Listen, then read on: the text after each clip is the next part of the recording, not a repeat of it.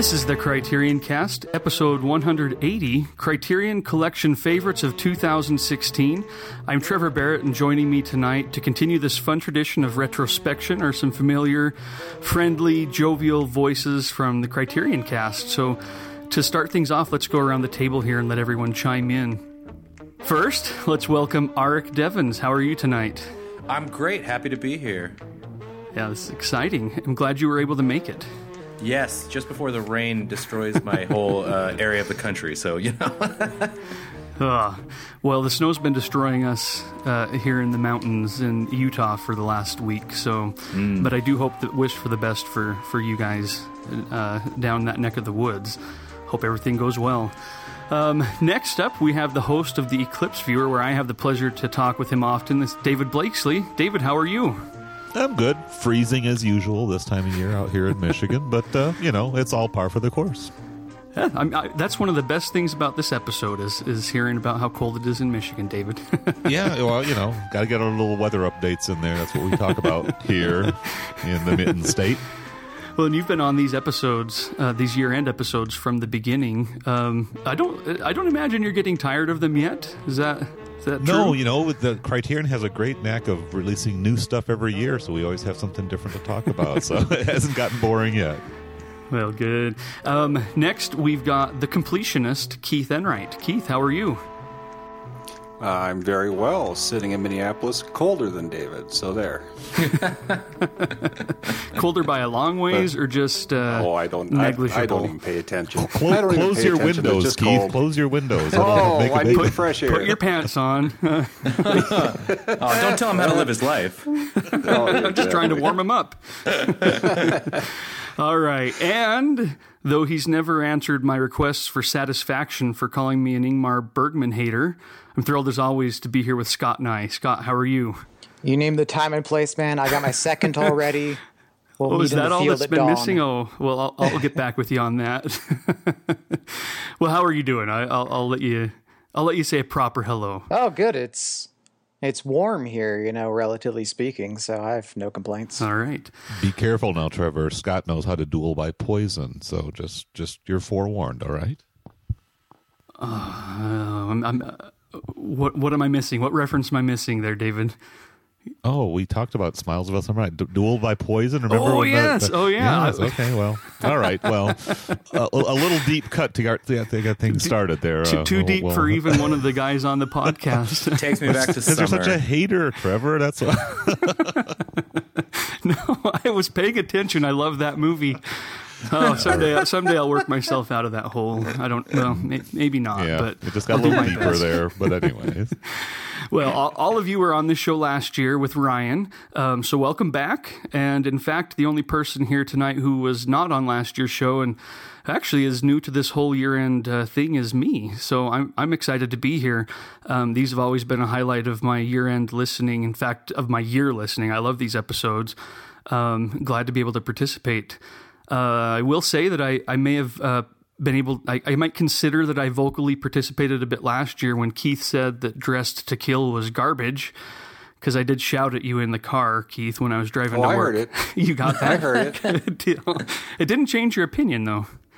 No, no, no. No, well, You know, I will say, I will I will say right ahead of time that uh, um, I do get a bit strident in my uh, in my negativity, and every time I listen to these things, I go, "Oh, Keith, tone it down a notch." I don't, I don't, I don't exactly feel that strongly about these things, but when something strikes me wrong, I, do tend to uh, to speak out and.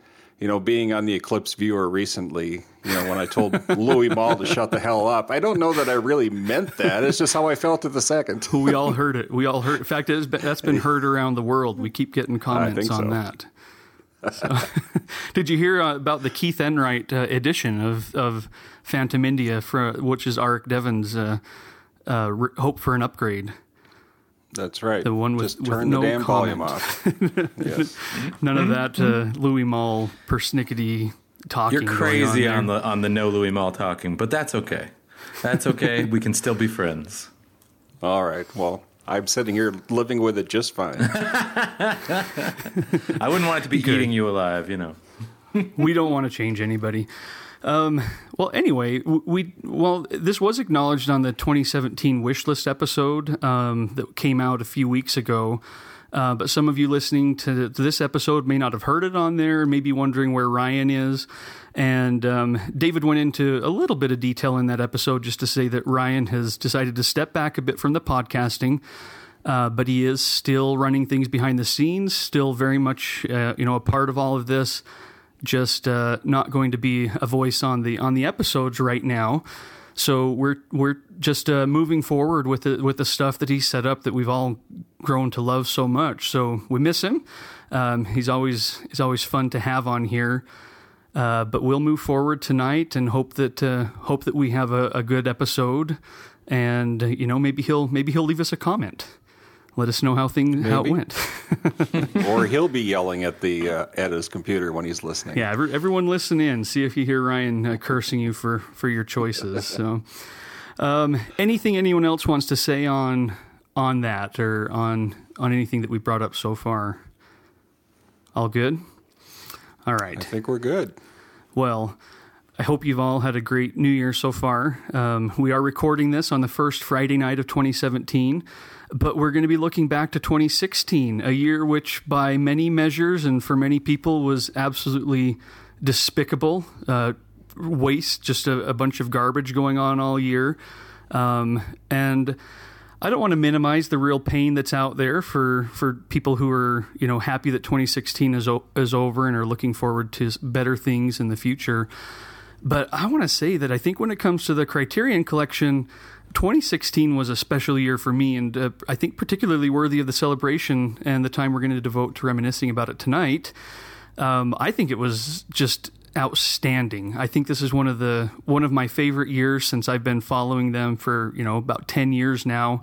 Um, I can't think of another year that I've been shocked so often by what they're releasing, shocked in a good way and it's just been it's been tremendous. It was very hard to prepare for this episode because I think there are a lot of great things out there. Um, what do you all think? I absolutely agree. For me personally, uh, the year started out horribly. David Bowie died; it never got any better. Yeah. That's for sure. And uh, but from a Criterion standpoint, I'm really glad that we're able to, um, you know, kind of put a bow on a really bad year by talking about some really fantastic uh, films and media that they sent our way. It certainly is the counterpoint um, to a the point of the uh, just a very horrible year from a entertainment standpoint. Yeah, yeah. Anybody else? Well, I think it was just a, a good year of discovery. There were a lot of and new. Uh, new voices, new perspectives. Um, you know, it was interesting. I think even a couple years ago on one of these year-end episodes, you know, we were talking about you know what do we expect for the year ahead, and I think I recall making a point that you know a lot of the uh, more obvious uh, you know art house classics or whatever that uh, you know had we had come to sort of expect from Criterion might have been released, and that they were going to be stretching things in a, in some new ways, and, and I think they've fulfilled that promise, and and done quite well. Just this the variety of genres, the uh, the introduction of you know like the, uh, the Coen brothers and and um, just you know some some some interesting things from uh, you know parts of Hollywood history that had not been so well represented uh, in the collection. Uh, you know, there there were some real real great discoveries, and I think that was one of the the key elements of this year, as well as you know some pretty epic sets. You know, the Dekalog and and a few others that I'm sure will be discussed as we get into our lists. Um, so yeah, yeah, just a very solid lineup. Uh, pleasant surprises, uh, some very gratifying uh, reintroductions. You know, we kind of talked about that last time when we were thinking about some of the old laserdisc titles that have been kind of rescued from oblivion and and uh, come at us with sparkling new editions. So. Uh, and it looks like you know the year's off to a very solid start with the uh, the first three months that have been introduced and, and, announced already, and of course just starting next week we will start getting our first uh, 2017 releases on the shelf. So uh, I think the the good roll is going to continue. Yeah, I think it's a very interesting time to be a uh, uh, whatever we are, Criterion enthusiast, Criterionophile, whatever we are. Um, you know, it's. Um, a, a lot of interesting sort of uh, factors coming together at the same time. So uh, on the one hand, you know, as the, the physical media thing it, uh, declines from its peak, Criterion suddenly has the access to get films that you know no one ever thought were possible, uh, uh, way out of out of um, out of reach, and that's very exciting. At least you know until it all inevitably collapses.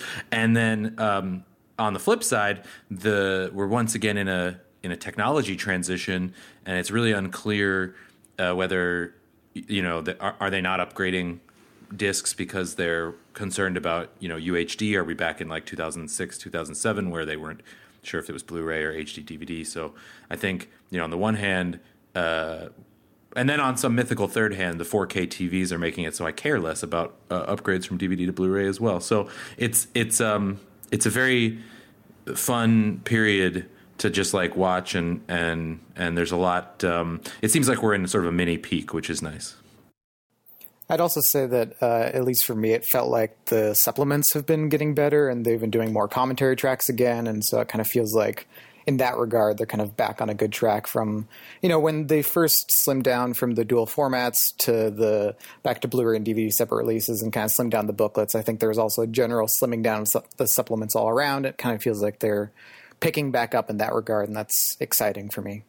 Well, and Scott, a few years ago, I, I, don't remember if it was last year or the year before, you mentioned in your disappointments that fewer titles came out that you were interested in picking up. Um, was that different this year?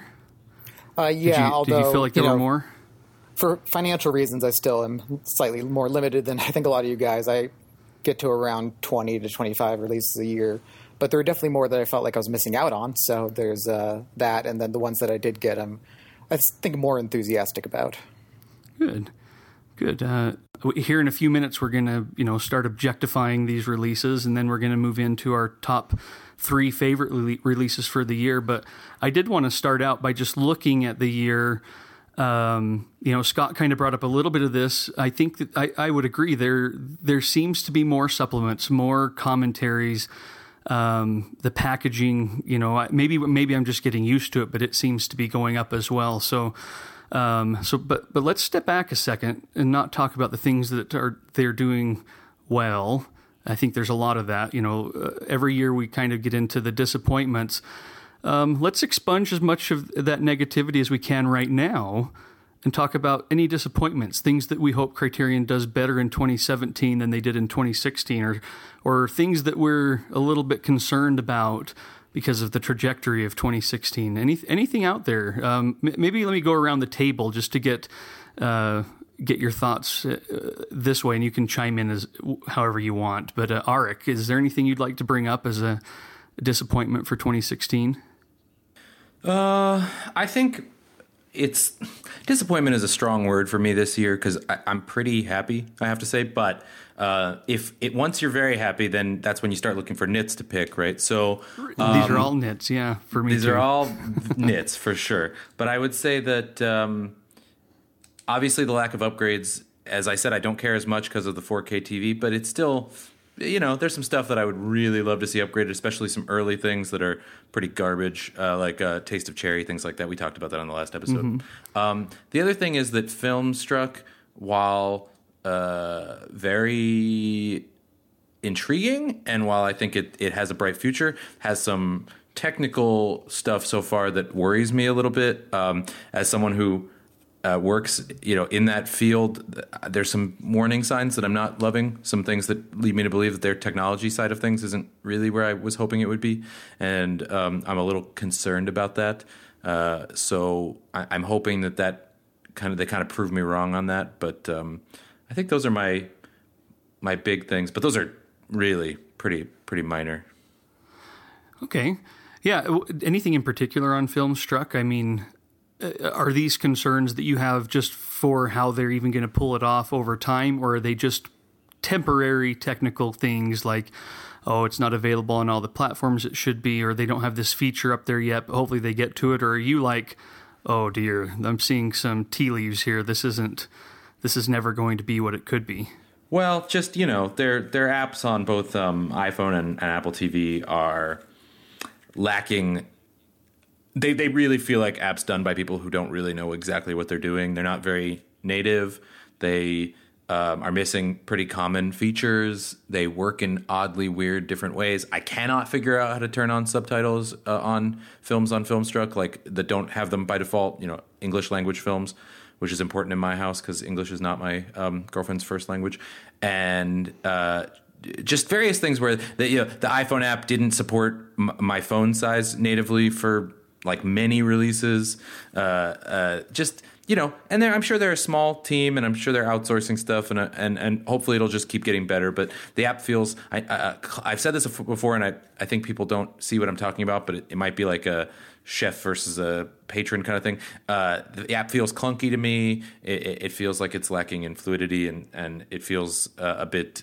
Mm, I, I, get frustrated with it a lot. So I, I, just in purely in technical terms, I'm just concerned that you know TCM and, and, Criterion are phenomenal film companies, but they're not technology companies, and whoever they're partnering with to do the technology has not uh, not wowed me so far. I would have to agree. It almost feels like kind of like a, it was built with a app in the box type application. You know, it it just seems to have some very perfunctory cut and paste type functionality, but I don't I, I, I still hope in the future for you know those those fine features that that you're sort of talking about, Arik. I mean, an example for me is you know you go to browse and you know I can go on the website and browse all the titles by you know alphabetically or whatever but on the app you go over there and you say browse and it's already broken out into categories for you and it's like well that's that's you're making it hard for me yeah, there's a lack of attention to detail in, from companies that are known for their attention to detail, and uh, yeah. and so you want the app to feel as good as anything else they do, and it just doesn't. You do kind of wonder if this was driven by the expiration of Criterion's Hulu contract, just to kind of fill that void. They didn't want to re up it, so I don't know. Just a speculation on my part, but uh, and I I really only watch it on my computer or on my phone because I do like the Roku box and that's not really happening yet. So that's a little disappointing. That to me, it seems like Roku's a pretty standard platform for streaming, but they're not ready yet. They've promised it this year, but there's 11 months and three weeks uh, in this year, so I, I hope it's sooner rather than later. Yeah, some things that I've noticed too, like if I want to search by director, I don't really know how to do that. Or if I find a film by a director, it's nice on Criterion's website. You can just click on that name, and it shows you all the films by that director, or when they're when they're keeping their site maintained well, at least. Um, but I haven't found a way to do that on the Filmstruck apps. Um, it seems a little bit more difficult, and so I search by director's name, and you know, I, I, think I might get all of them, but I get a lot of other things as well. So yeah, I hear you. I hear you, and uh, thanks for clarifying they're relying a lot on the related titles type type yeah. situation, yep. and I, I've yet to see any sort of um, interface or app for any sort of movie service where that really means a lot. I mean, some of those quote unquote related titles are like, well, how the hell is that a related title? yep, I, I, I was looking through it today and had had about that same exact thought go through my head with a few of them. Yeah. Um, so the, the, final thing I'll say about that, sorry, uh, Trevor, is no. That, I was actually um, going to say, is there anything you want to add before I oh. move on to Keith David? So you uh, just you just you anticipated it.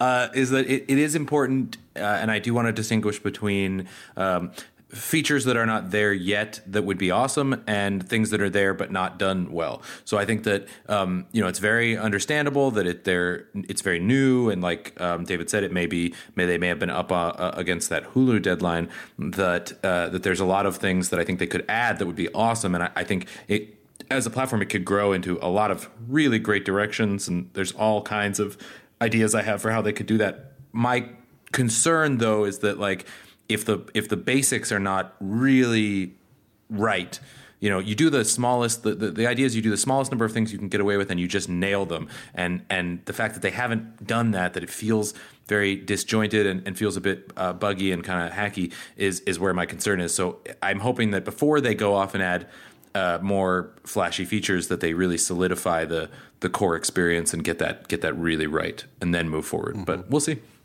Yeah all right, David, any disappointments that you want to bring up? Oh, yeah, I think I could probably be pretty quick. I mean, obviously, no new Eclipse series uh, releases is kind of a bummer, but we've pretty much uh, covered that territory before. We do have the, you know, the the pretty strong hint of a Luis Garcia Berlanga set coming up sometime in the foreseeable future. So that that that flame still flickers, so good for them. Um, as far Barely. as I, barely, The right, light right. spark that I can see sometimes. yeah, before the end of the decade, we hope so. Yeah, but uh, but as far as the upgrades, I I guess a concern that I have is that other than Carnival of Souls, uh, none of the really early titles were upgraded this year. All of the early titles that, uh, or all of the DVDs that did make it into Blu-ray editions, all seemed like you know pretty pretty you know relatively recent picks. Things like Bicycle Thieves and uh, Woman in the Dunes, and uh, you know a few others like that that were also were all, they were already pretty solid, pretty decent DVDs. Of course, it's nice to have the the Blu-ray, the high def, and all that. But you know what what had been sort of a methodical kind of uh, revamping of the early spines um, seems to have ground to a halt. Uh, it seemed like you know, for a few years, Criterion was pretty much just steadily going through those first uh, hundred numbers and, and just picking out, you know, a good eight or ten or twelve of them each year, and you could sort of count on that, and that just didn't happen this year. So, uh, while I I want to see you know continued DVD to Blu-ray uh, upgrades, I'm especially you know uh, hungering for those early non-anamorphic titles. Uh, those those products that Criterion should sort of feel embarrassed about selling at the full SRP.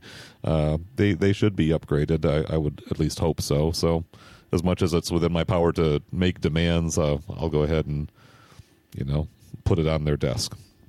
No, I think that's a great one because so many of those do. They, it isn't just that the transfers look bad or that they're early; it's that they're not even suitable to play on current technology. Really, I mean they Yeah, they really do look bad on on TVs. I, I guess I don't know how they look on on your UHD TVs.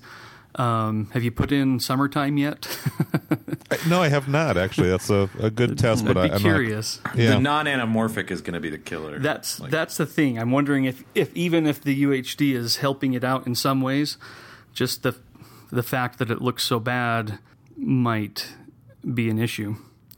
All right, uh, David. Um, anything else? Uh, did I did I catch Uh, you? I off? think I've covered I've covered my turf there. That's good. All right, Keith. Uh, anything that uh, that you want to be uh, bringing up? I I know I yelled at you at this part and yet last year, but I genuinely do like to know your opinion, and um, you can be negative. You know, we- we'll we'll we'll work with it. I think it's because I'm just overall so positive about this company that my negatives come They're across shocking. a little strong. Yeah. You know, I, I have to say that when I was thinking about this category, I went more with very specific discs. So um, maybe that's not the way we're going with it this No, year. but I for it. will. Well, I, I would. I would put a little bit of a shiny bow on on David's concerns because I've heard it probably brought up amongst us or on Criterion Forum or other places that you know I, I think a very good um, uh, argument can be made that one of the reasons that we've had so few upgrades is because they have so much material available to them right now, which of course is a, a good problem to have. That they're focusing on getting out some of these titles while while the iron is hot, so to speak. Yeah, yeah, I think that, and and they are. They're. It, it feels like they're almost overwhelmed with goodness right now. So Yes, yes. You know, and I and I would agree that I've seen maybe somewhat of an intangible, but it, it feels like the the packaging and and the care put into them has been uh, coming back up. I think for some of the bigger releases, we're seeing um, a few more booklets than we might have expected to see a year ago, which is great. Um, you know, I often wonder, you know, the you know some of these other boutique labels that seem to put out such amazing packaging all the time and i think one of you know again a thing where criterion gets hobbled by its own success is you know un- unlike some of these other boutique labels they've got um, they've got quite a bit of an overhead so you know i'm sure they're always watching every single penny and and you know sometimes you might have to have some lesser packaging at the expense of maybe um, funding another um, uh, restoration or something. So they, they, you know, they're certainly not a huge company, but compared to some of these others, they, I'm sure they feel that way. Well, they have to make you know tens of thousands of copies to go into all the Barnes and Nobles and libraries Right, and all the places right. that they just have to stock those shelves. whereas a boutique label can do 3,000, 5,000 lavishly packaged, sell them all off, make a little bit of money, but they just don't. And then it's a even sometimes a limited edition, so you know, they can right. kind of put all the bells in there and and just sell it for what it is. Yeah, Criterion uh, Yeah. they have to be also committed to you know reproducing and and continuing to issue these films, and of course we've seen them sometimes slim down the packaging after the first edition's run its course, but they still have to put it out there in one form or another. Right. All by way of saying that it's understandable to me. It just, you know, when you're holding it in your hand, it it, it doesn't avoid you being a little disappointed sometimes on what you got. Um, as far as my specific complaints, I'll, I'll do it quickly and not as vociferously as previous years. um, number one, we've talked about this. Um, you know, I complained about the Ingrid Bergman having its own spine number. I complained about it before I watched it. I have now watched it, and I still complain. I still don't understand why it's an, its own release, and I think Criterion Forum, as many complaints as I might have around there, sometimes I think they they really hit home when they when they uh, voted it the best supplement of the year. I didn't see that. Oh. Yeah, it's fantastic. I had it as most unnecessary release on there. I didn't see that. Yeah, same one. thing. um, uh, after all of after all of the uh, well, I'm going to skip that one. But uh, one thing that really struck me as a Paul Thomas Anderson fan is I was I was really glad that we got Punch Drunk Love uh, within the collection. You know, I've been expecting it for a decade, so it's nice that it's here. But what I'm what I'm disappointed in is that after all of these years, um, that PTA still didn't take the time to be a strong presence on the disc. Uh, uh, so when I look at it, you, you know, the original Superbit disc that I had from Sony a decade ago or longer, you know, it was a it had two discs, but there's not a lot of stuff on there because they used all the all the data for the higher resolution. And you know, after the amazing sets, especially of Boogie Nights, with you know, of course, it started at Criterion on Laserdisc, and then um, they ported over most of that uh, to the New Line disc. Um, you know, it was an amazing package. Magnolia was an amazing package, if a bit more self-indulgent on what they put on there. And then Punch Drunk Love comes out, and Paul Thomas Anderson's really not around for it, uh, for a lot of it. You know, maybe he decided he's said everything he needs to say about filmmaking, but when when this when this finally was coming around, I'm like, oh, good. Now we're going to get the full PTA experience on a film where he hasn't said a whole lot about it for a lot of years, and it didn't happen. And other than the Criterion C and a couple of features and the high definition we get with the Blu-ray, um, it doesn't feel a lot different than the original disc that came out. Well, So that's what I have to say. He's obviously friendly with the Criterion Collection. I mean, he showed up to do um, for the Robert Robert Downey Downey Sr., Senior, yeah. set features that didn't even show up on a disc anywhere. They're just online. So you know, Maybe he's mad about that. he's, uh, you can release my film, but I'm not going to be a part of it. No, I I, I haven't seen that. Um, I haven't gone through that release yet. So, but He's uh, waiting for Putney Swope on Blu-ray, and until then he's embargoed. Right? He's the only one. hey, that sounded like mead. All right, thanks, Keith. Um, Scott, uh, anything from you as far as disappointments on the year? Um, I mean, looking through the stack of titles I have, I don't really have any, you know, real grief with Criterion as far as the quality of the releases they put out. So I, I guess this will be my chance to say that this was the first year in the past eight or nine with no Ingmar Bergman release, which is, of course, uh, slightly disappointing to me. But I'm sure Criminal. Yes, uh, sure. Let's go far that further. Uh, let's say it's criminal. Um, but I, I have hope for the new year as always, and then his centenary is coming up in 2018, so I hope they'll celebrate it justly. Um, so I guess all I'm left with then are just a couple of larger concerns. Uh, the kind of box, what do you guys call it? The box set breakouts um, in terms of pulling out one title for upgrade and then sending the rest to out of print land. Uh, that's a bit worrying. I think it only happened once this year, but it's still the kind of thing you don't want to see become a trend. And then just kind of along the same lines, kind of the soft out of print stuff that kind of happens where they'll be like, you know, buy it on Amazon. You can buy used releases, and it's not technically out of print, but it's not really actively in print either, and we're kind of left in a sort of limbo area with some of these titles that is uh, not great. I, I, know asking a company to keep you know nearly 900 titles in print at all times is a, a big ask, but it's nice to have some clarity at the very least. Yeah, those are those are confusing with like the BRD trilogy. I mean, over the past yeah, five or six years, point. did they really not have enough to print even a small run to to keep us going until they got those upgraded? I, am assuming, based on what they've said, that's the holdup. I don't know, but yeah, yeah, that is disappointing. There's a few of those sets, and I mean, at least with the Teshigahara set, as tragic as I think it is that they that you're pretty clear now they're not going to do it, right? But it's like the three silent classics by Josef von Sternberg. I mean, that thing sells for crazy prices now, yeah. and, and and and it could just be waiting there. And BRD, I don't even. I mean, none of these they they still have the rights, as far as I can tell, to all of these films. It's it is that. Thank you, Scott, that for reminding me. That is a big disappointment for this year for me.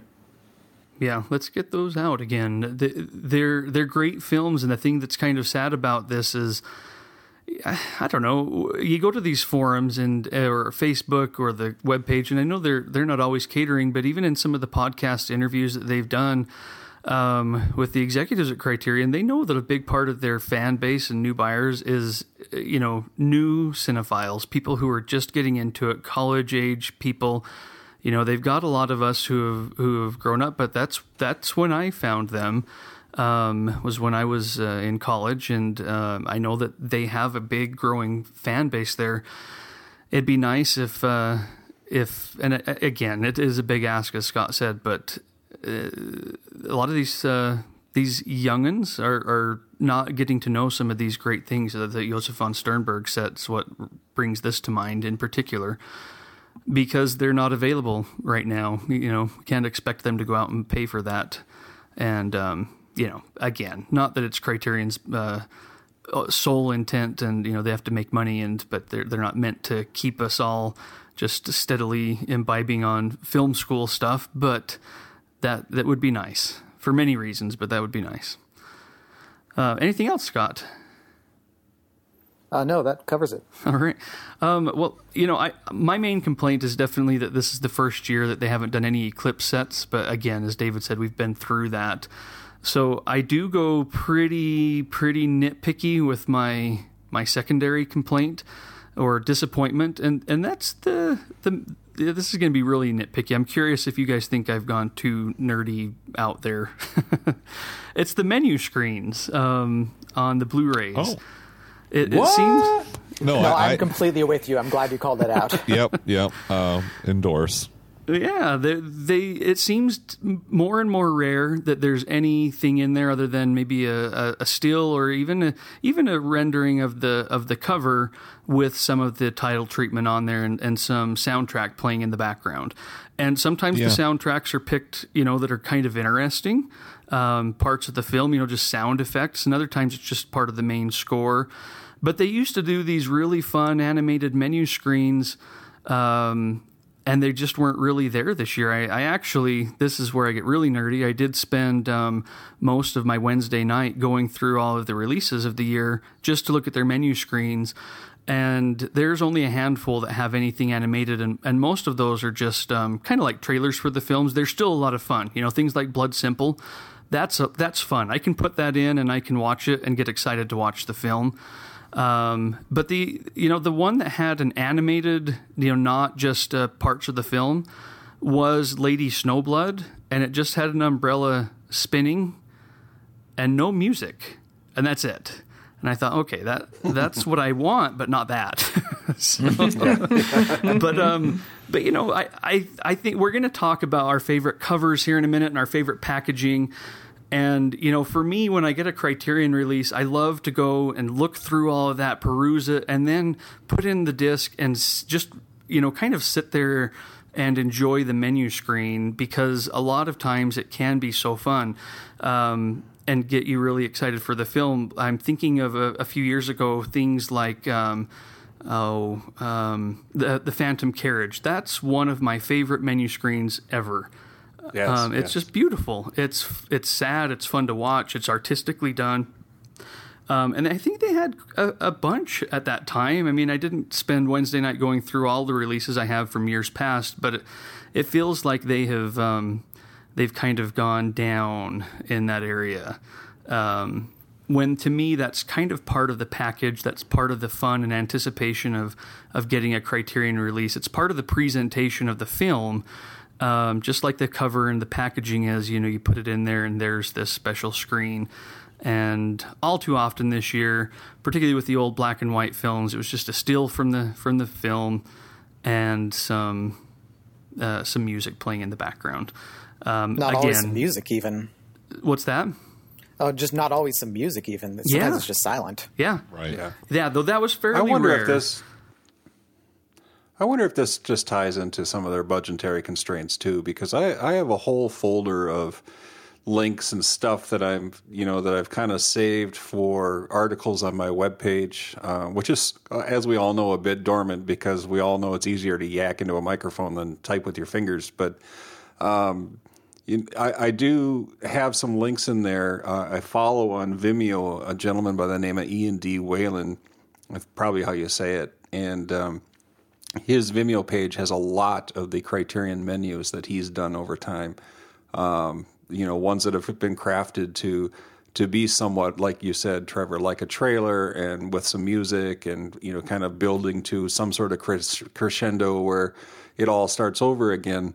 Um, and I haven't looked at that his links in a while, but I don't think that he really is being used by Criterion much anymore. And I just wonder if it's just one of those unfortunate. Uh, this costs us money that we don't want to spend right now. Yeah, and in a, in a day where you know even the Island of Lost Souls of all things had a fun animated menu with all those animal parts and uh, things kind of mm-hmm. playfully used all over the screen you know that just wouldn't happen today. I'm I'm 99% confident that that release would not look that way um, today.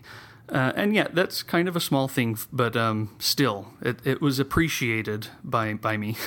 right. I, I I think they can probably make a justifiable marketing decision that those things don't really add, add or you know the absence of them don't really subtract from their overall sales you know but you're right those they're nice little grace notes the criterion brand is now pretty well established they may not feel the necessity to to work quite as hard and on that same same note uh, a lot of the uh, interiors you know when you open the case you'll just see like a blank or a monocolor uh, there's nothing on the other side. There, there's still a fair number of them that have some kind of illustration or a photo still or something on the inside of the cover that you can see through the case. But uh, you know, you mentioned Lady Snowblood. That's just a white cover inside. The Executioner, I think, is is plain inside. Um, yeah, so not even not even a color. Like both Lady Snowblood and the Executioner are both just nothing. They're just like empty cases. So, so you know that's you know it didn't seem well, like they really did that as much. You know, when you put when you move the disc in Lady Snowblood, there's a big splatter of blood behind the disc, so it's a little deceptively white oh, there. Okay, that oh, was a nice go. surprising touch because I remember opening that and thinking, "What? this is such a vibrant film," and then you know, they got me. Well, sure, a little bit there. But you're right. Um, but those I, are just I a couple that way. happen to be sitting in front of me on my table at the moment. But I think that that, right. that, that mm-hmm. extends considerably. Now, you know, you've still got a Dekalog package, you've got the Wim Wenders, and we'll talk about packaging and stuff. Yeah, but, there's some great But you're right. They, sure. they kind of pour it on for a few, and then the rest kind of get more uh, run of the mill treatment. Which, you know, it, it does make some releases. If they did it with every single release, all these bells and whistles, um, well, maybe it wouldn't be as appreciated uh, when when when it's absent. If everybody we, we gets a trophy, nobody gets a trophy. uh, yes, exactly. Yeah. Um, I don't know any anything else that we want to to spend some time airing out our grievances, or should we move on to our our more positive notes? Let's get positive. Let's get positive. Yes. All right. So Feels much for better. that then. Um, obviously, you can keep kindly pointing out if you have different perspectives from someone else later in the show as we get to their favorites. Um, but uh, but are there any general? We've we've touched on this a little bit, but are there any positive trends, um, surprising supplements, um, anything that we aren't touching on directly later in the, on in the show that really impressed you? Um, about Criterion's 2016. I mean, we're, we aren't having a, a, segment dedicated to favorite supplements or favorite booklets. Uh, so, is there anything like that that you just you can't not bring up because it was such a nice surprise? It seems like they're less reliant on the poster foldouts uh, than they were uh, immediately following the the death Mm-hmm. of dual format. There's a few posters, and you know, uh, the Lady Snowblood poster is kind of nice uh, to have just art on the one side, and, and a few others. I think um, I think Fantastic Planet has a poster. Yeah. a little bit more of a mixed result there, but yeah, it seems like the the booklets are are becoming a little bit more frequent, so that's a good sign. or even just the accordion fold out. Uh, and and some of them are pretty long. I mean, you you fold that thing out and it goes across the whole table. But are, are any of you coming around on the poster?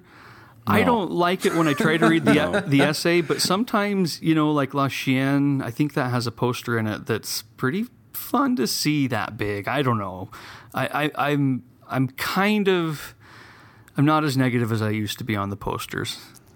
Well, this goes back. I mean, here's I'm going to date myself. I mean, going all the way back even to, you know, 1976 when I got my issue of Dynamite magazine, and you know, and they and they'd have a you know poster that you can frame. It's like, well, yeah, but it's a poster you folded four times. Yeah. I- why would I ever? Why would I ever take the time to put that in a frame or on my wall?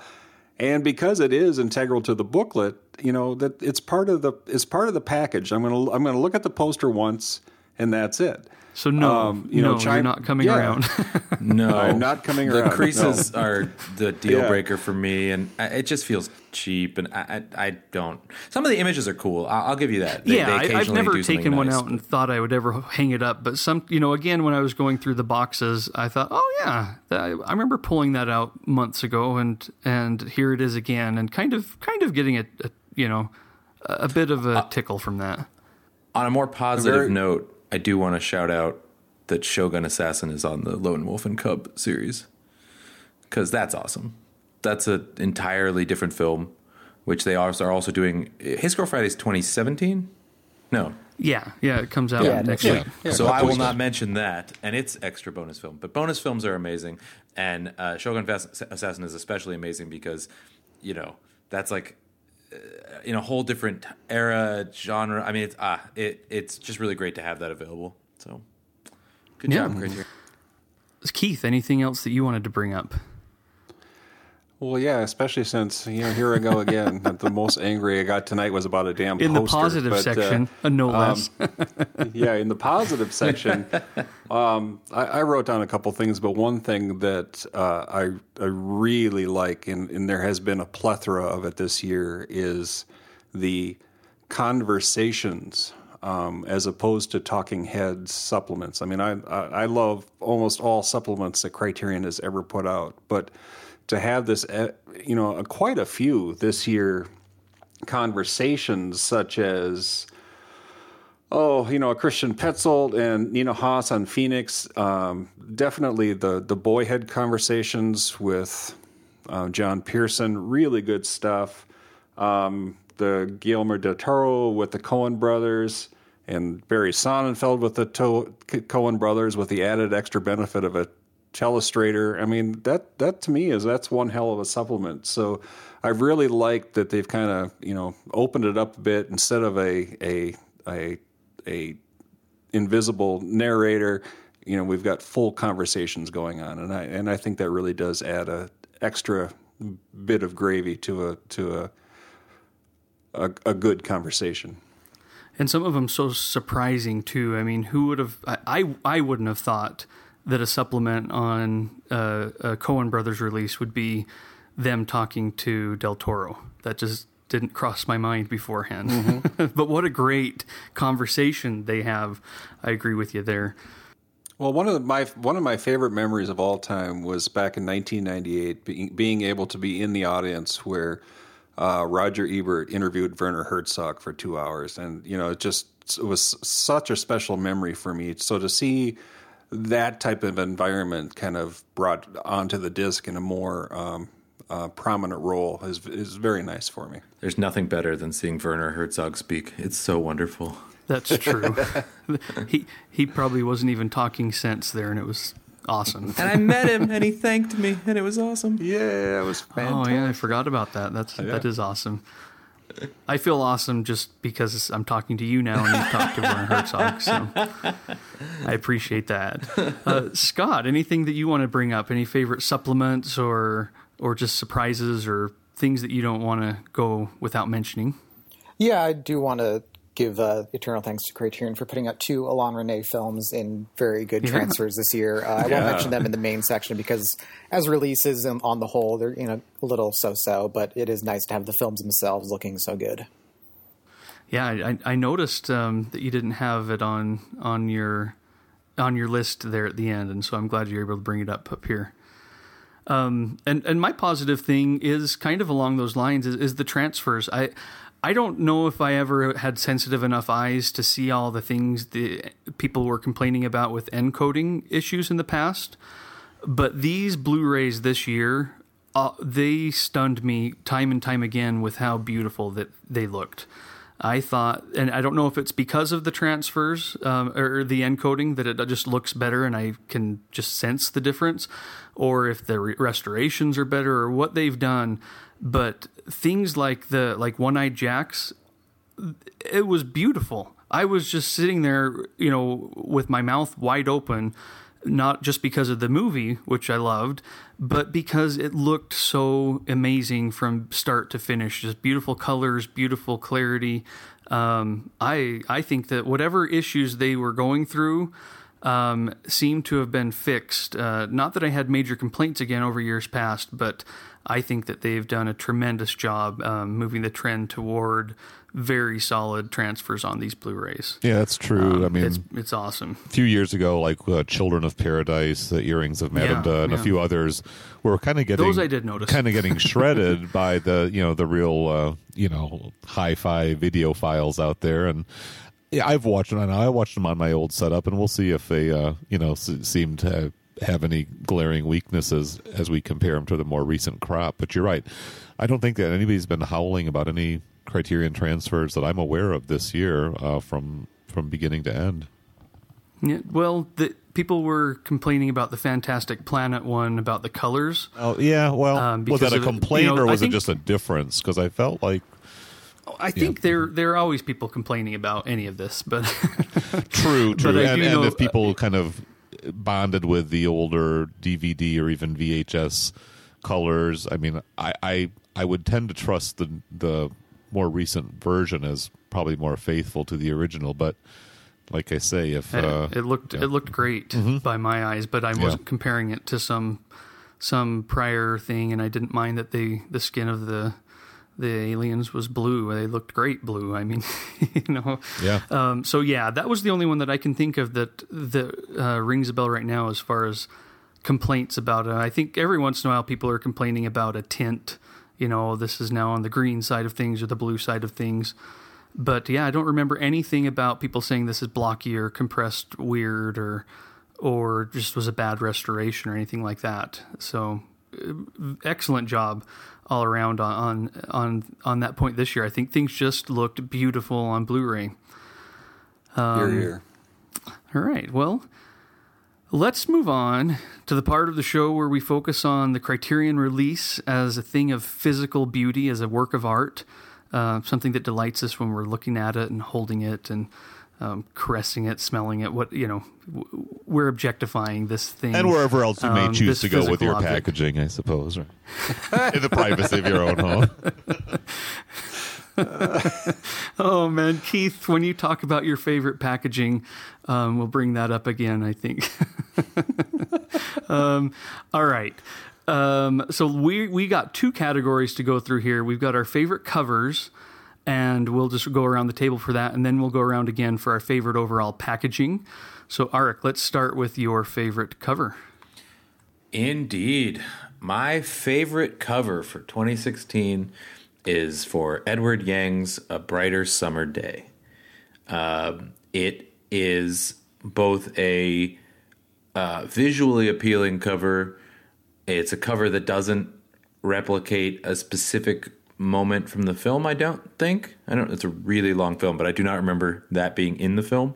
And I don't think no, so. I don't think it is. and it is but it but it absolutely summarizes the film without ruining the film it's just I don't know. I, I love it. Uh, I, I, I spent a lot of time with this. I, I looked through all the covers many times again, and I kept trying to talk myself out of that one just to see, you know, kind of like playing devil, devil's advocate with myself. And there are definitely some strong runners up for me, but that cover just from the moment I saw it, I wanted to see the film. I was I was pulled in. I was I was curious. I was interested. It's it's I don't know. It just has a composition and a and a and a an in, invitation that I, I just really enjoy. And then after I saw the film, I think the best covers you you think they look cool when you see them, and then you see the film and you're like, oh, now I like this even more. And, Yeah. and that Yeah. that works strongly for me with this one.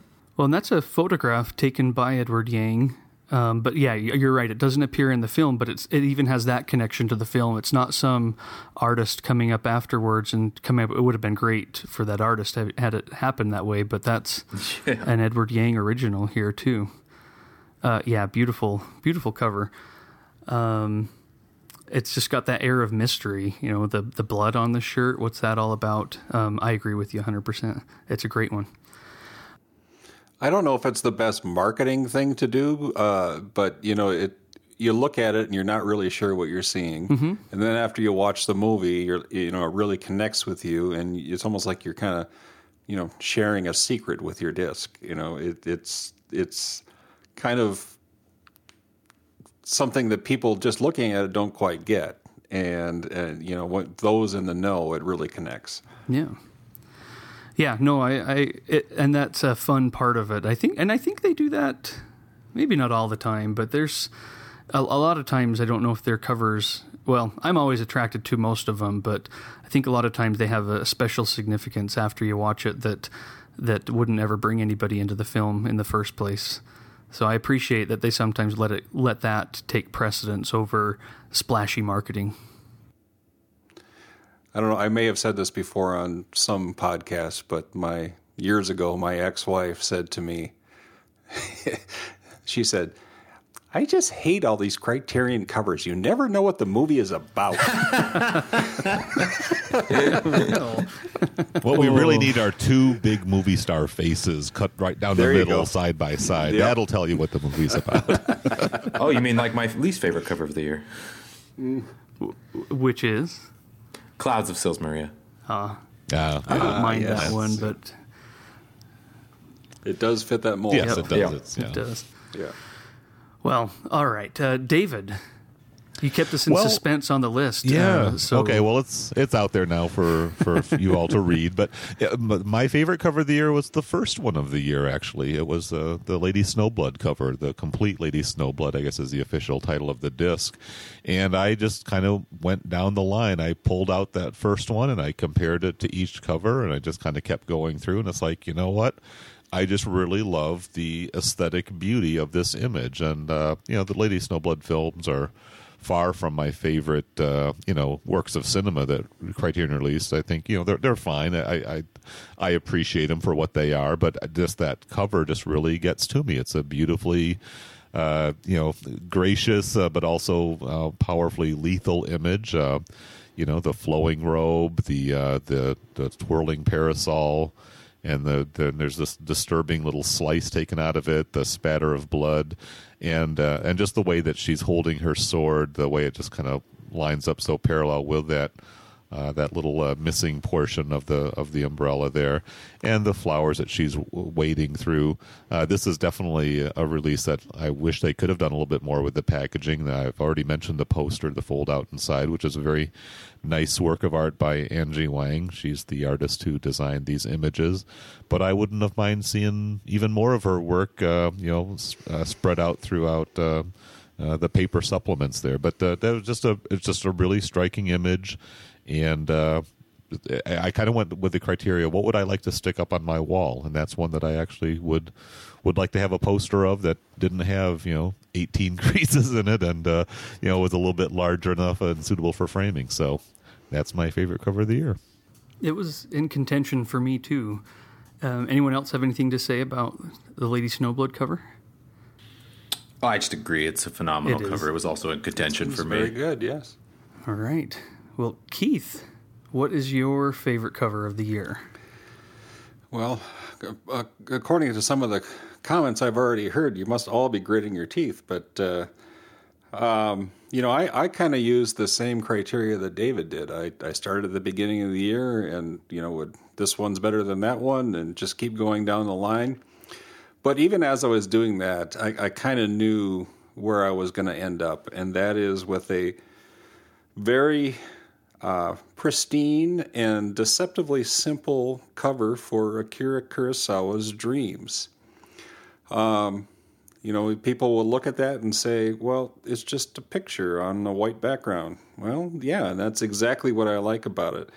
You know, I've been watching these Kurosawa discs for 15, 16 years, and in the supplements, um, you will often be privy to some of his um, his uh, oh, what's the word I'm looking for? Storyboards.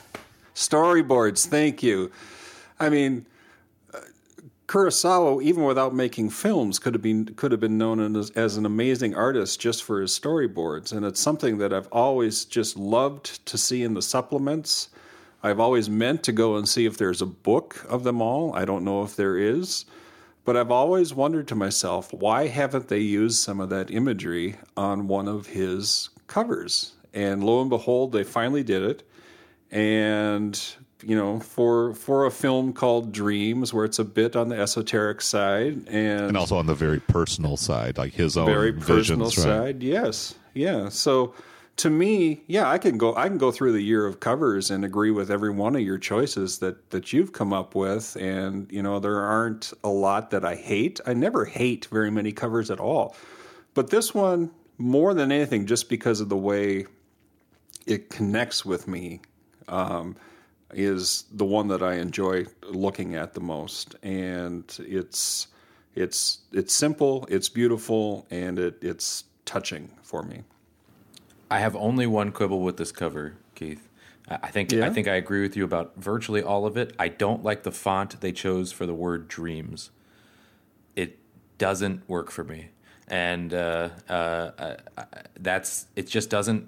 It the the whole thing fits together, and then I get to that font and I go, oh, why? Um, but other than that, I, I love it. Damn it, I agree with you now. So sorry. you ruined it. I, I like it, Keith. I think it's a nice, simple Okay, thing that doesn't detract from the rest of it. Uh, Yeah. Does that help? Did I restore restore it? Well, Yeah, Well, yeah. you, you make a that's convincing that's case. good. Uh, that's a it's it it it's a cover that stood out to me, and maybe I did think it was a little s- simplistic, but you know, like we were talking with a brighter summer day. Now that I've seen the film, this cover is is well that's that particular part of the movie isn't as dark as this cover is.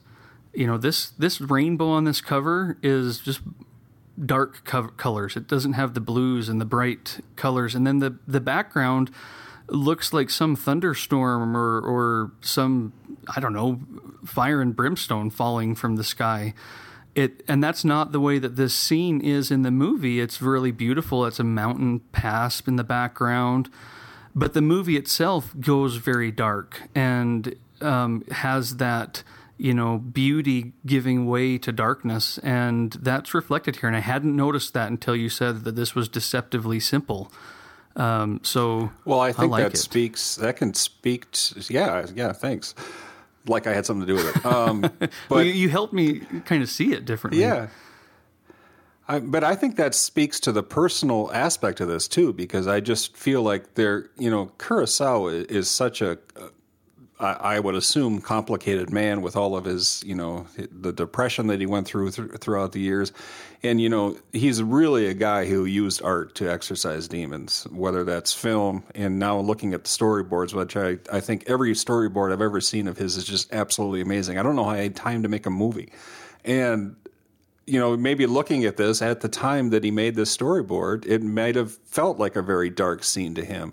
And then two years later, when he gets to the film, you know, hey, that's that's not where I'm at today. This this it, this feels brighter to me now. So it to me, it's almost like an insight into hmm. him. Yeah, awesome.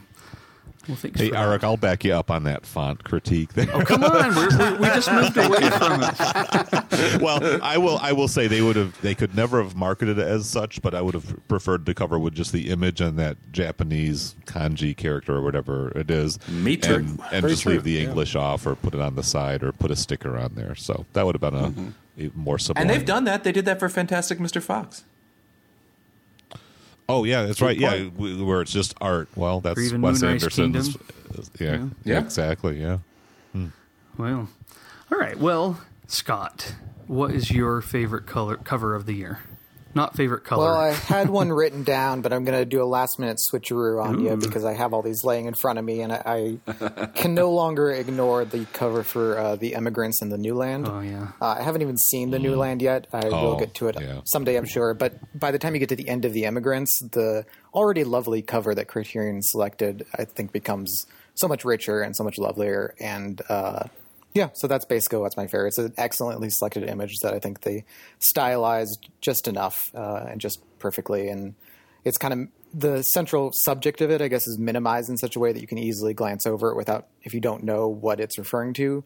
But once you do, you can't really see it any other way. I had that exact same experience, just like because I, I admired the cover when I first bought it, and then you get to that moment in the movie, it's like, oh, just you know, revelation just kind of opens up. It's it's a pretty awesome moment.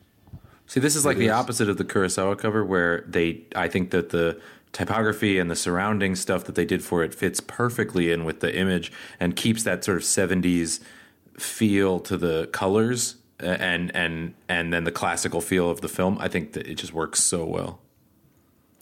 Yeah, but Jan Troell didn't paint it, so there it doesn't. he shot it. he shot it. you know, when I think of this cover, I always think of it even even more exaggerated. I think of the tree being even bigger and and um, and Max von Sydow being even smaller. So I pulled it out when you said that, Scott. This was in contention for my favorite of the year too. These films are, are something special, and, and the cover just does a great job of, of bringing all that to light. In fact, I think all, all the covers that we've talked about so far have been ones that meant more, so much more after watching the film Good um, point. we'll see if that continues with me. It certainly certainly does for me personally. Um, but my favorite cover of the year is the the one on La Chienne, um, which the minute that they uploaded that thing and I saw it, I downloaded it and put it as the backdrop to my iPad, and I haven't ever changed it. Um, it's still it's still there. I see it all the time.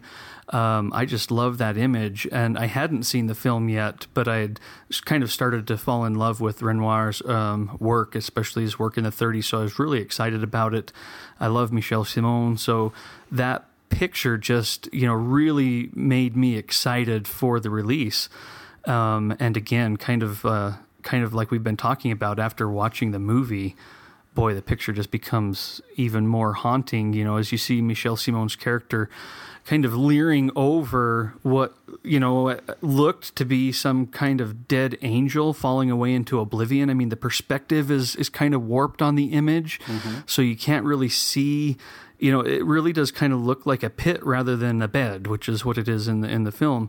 Um, it's just a, it's a special image uh, that I love. It it's it was made by the French um, graphic novelist Blutch, um, and I didn't know anything about him. I actually didn't even know that he'd made this cover until I looked it up the other day just to prepare for this episode. But this past year, I read his graphic novel Peplum, which came out in an English translation for the first time. Um, it's a lovely graphic novel. It takes place back in ancient Rome. It's it's kind of like Satyricon and and uh, all these myths, and it it fits so well with so many other things in the collection. Um, but I was really glad to see that connection um, because I, I kind of started to admire his work with that graphic novel and didn't know that I was already admiring his work because of uh, this cover of La Chienne. But but yeah, that's that's my favorite of the year. Though again, kind of like Keith said, I have no quibbles with any of the rest of the ones you guys chose. They could easily have been mine, but this one, this one, you know, stood out to me kind of in a in a way that none other did through through the entire year. So. Very cool. All right. Should we move on to our favorite overall package? Let's. That's next. Let's do it. All right, Arik, we'll start with you again. Yay! um, so my favorite overall package uh, for the year. I have seen none of the films in the box set. This is, I think, the nicest packaging Criterion may have ever done, and that is the Trilog- Trilogia de Guillermo del Toro.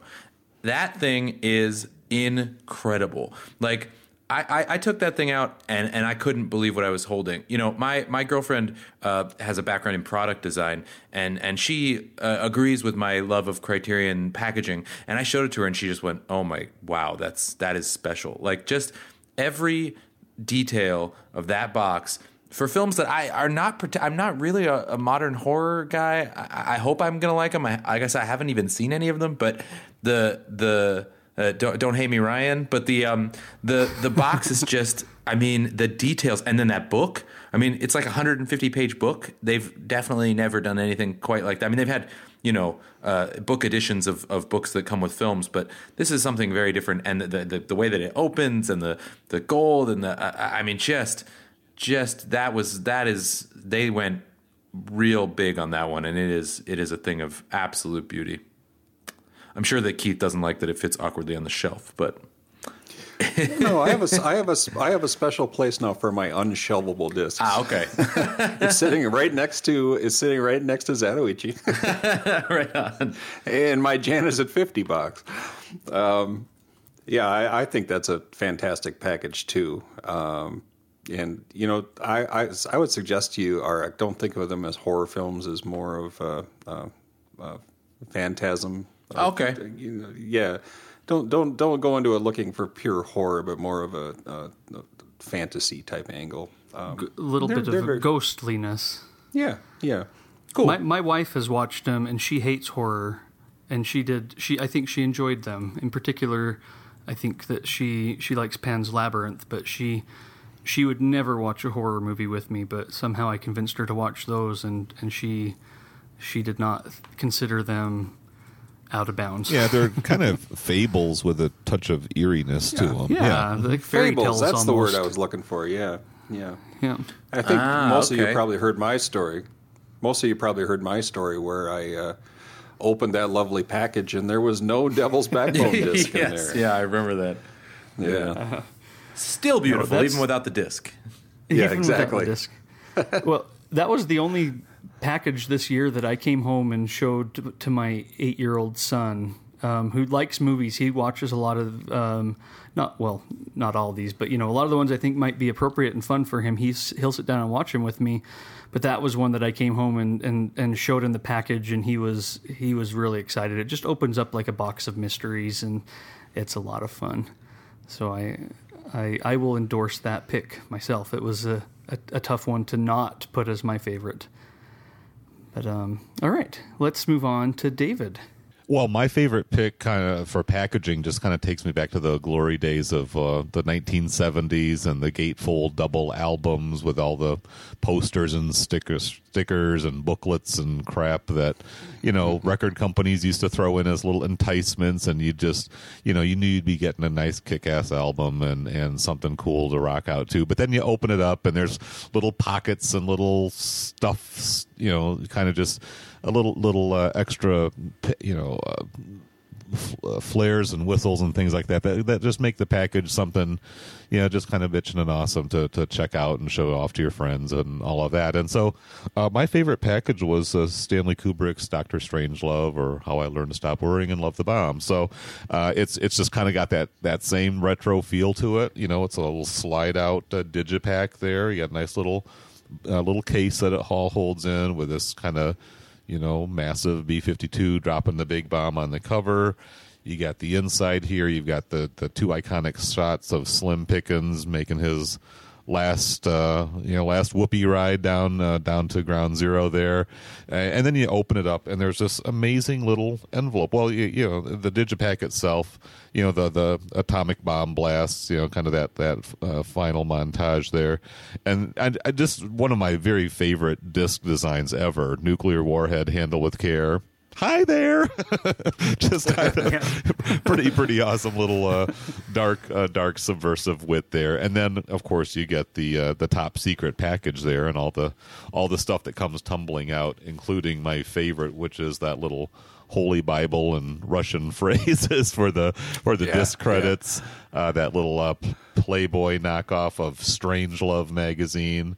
Uh, the top secret memo. I mean, I just I just love that. It just it's just it's just the aesthetics, the touch, the feel of it, just that kind of geeky little uh, wonderment of like, oh my gosh, they they just really put some some uh, loving care into this uh, very very dark and bitterly hilarious movie. Uh, of course, it's a it's a classic. It's Kubrick. It's you know Cold War paranoia. You know, ratcheted up to the hilt, and uh, just an item I just love having on my shelf. So that was pretty. I, I totally hear where you're coming from, Arik, and and these there's some other fantastic packages, but this is the one that just hit all the sweet spots for me. Oh no, it's an excellent choice. There's it's so fun. It just doesn't it it, it doesn't um, it's it's its uh, secrets are a little more hidden. It doesn't wow you quite as quickly, but it has a lot to reveal. It's great. Yeah. That's a good point. Well, I will I will jump in right here and just give my favorite packaging of the year as well, since mine's also Doctor Strangelove. totally with you on this one, David. And I think didn't you pick Moon, Moonrise Kingdom last year? Oh yeah, yeah, exactly. It, it, it, it's that same that same kind of feel. You know, it's just kind of like the the special edition with uh, with all the goodies in there. I think what Moonrise Kingdom had the postcards and that little uh, kind of boys' life magazine there. Just you know, I, I just love that stuff. There's kind of a little uh, note of parody and kind of retro appeal. Uh, so yeah, I guess I'm just a child of the '60s and '70s. What can I say? Uh, well, I, I, was with you with that one too. I think it's just beautiful. I, I, love these that you open and you get to peruse all that those doodads and ephemera right there. And you know, I had the Sony Blu-ray of Doctor Strangelove already. I had had the DVD before that, and I think you know various versions of it. Um, and I would have bought this anyway because it's a Criterion release of a film that I love, and um, I, I, just would have gotten it anyway. But boy, did they make it easy to to not even think twice and to not even make it a thing that I wouldn't recommend other friends who who have who love the film and even have the film. I'd say you got to get this edition. It's so much fun.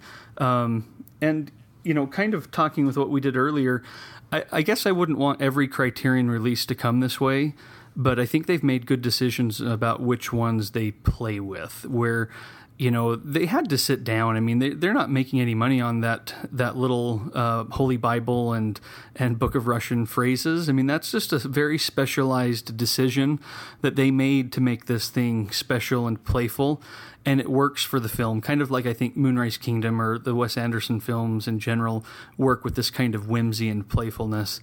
They they just uh, it just works. I, you know, I guess I also really like the secret compartment on Lone Wolf and Cub, which is an ingenious play on the films and, and, and the packaging that, that goes on in, in some of these. Um, it's just a lot of fun. Um, so so yeah, I'll, I'll throw my throw my my two cents in there um, before we move on to the next one. But um, all right, uh, Keith, what is your favorite packaging of the year?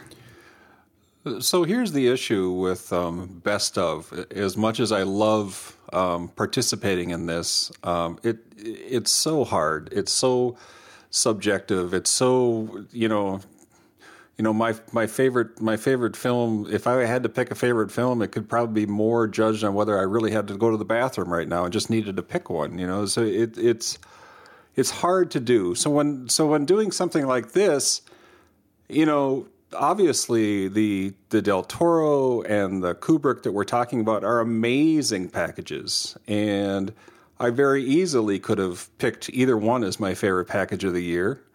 But knowing that I, you know, I'm going third or fourth in the list, by the time you get to me, uh, pretty much all I can say is "me too." That's good. um, so I, I tried to to um, to look at it from a bit of a different angle. And what I came up with, and it's sort of tied to how I picked Dreams as my favorite cover. Um, I looked at, you know, what does how do what does Criterion do best? And for me, the epitome of that is the covers and packaging for the Valley of the Dolls and Beyond the Valley of the Dolls packages. So we've been sitting here for the last couple hours making our complaints, slight complaints known about, um, you know, lack of packaging or lack of specialness. And you, you know, one answer to that is the Del Toro or the Strangelove. You know, lavish, dare I say, over the top packaging that really catches your eye, and you really look at that and say, yes, this objectively is a modern masterpiece of packaging. But the reason I picked the two Dolls movies is because to me, in these two packages, you have the epitome of what Criterion at its best does all the time.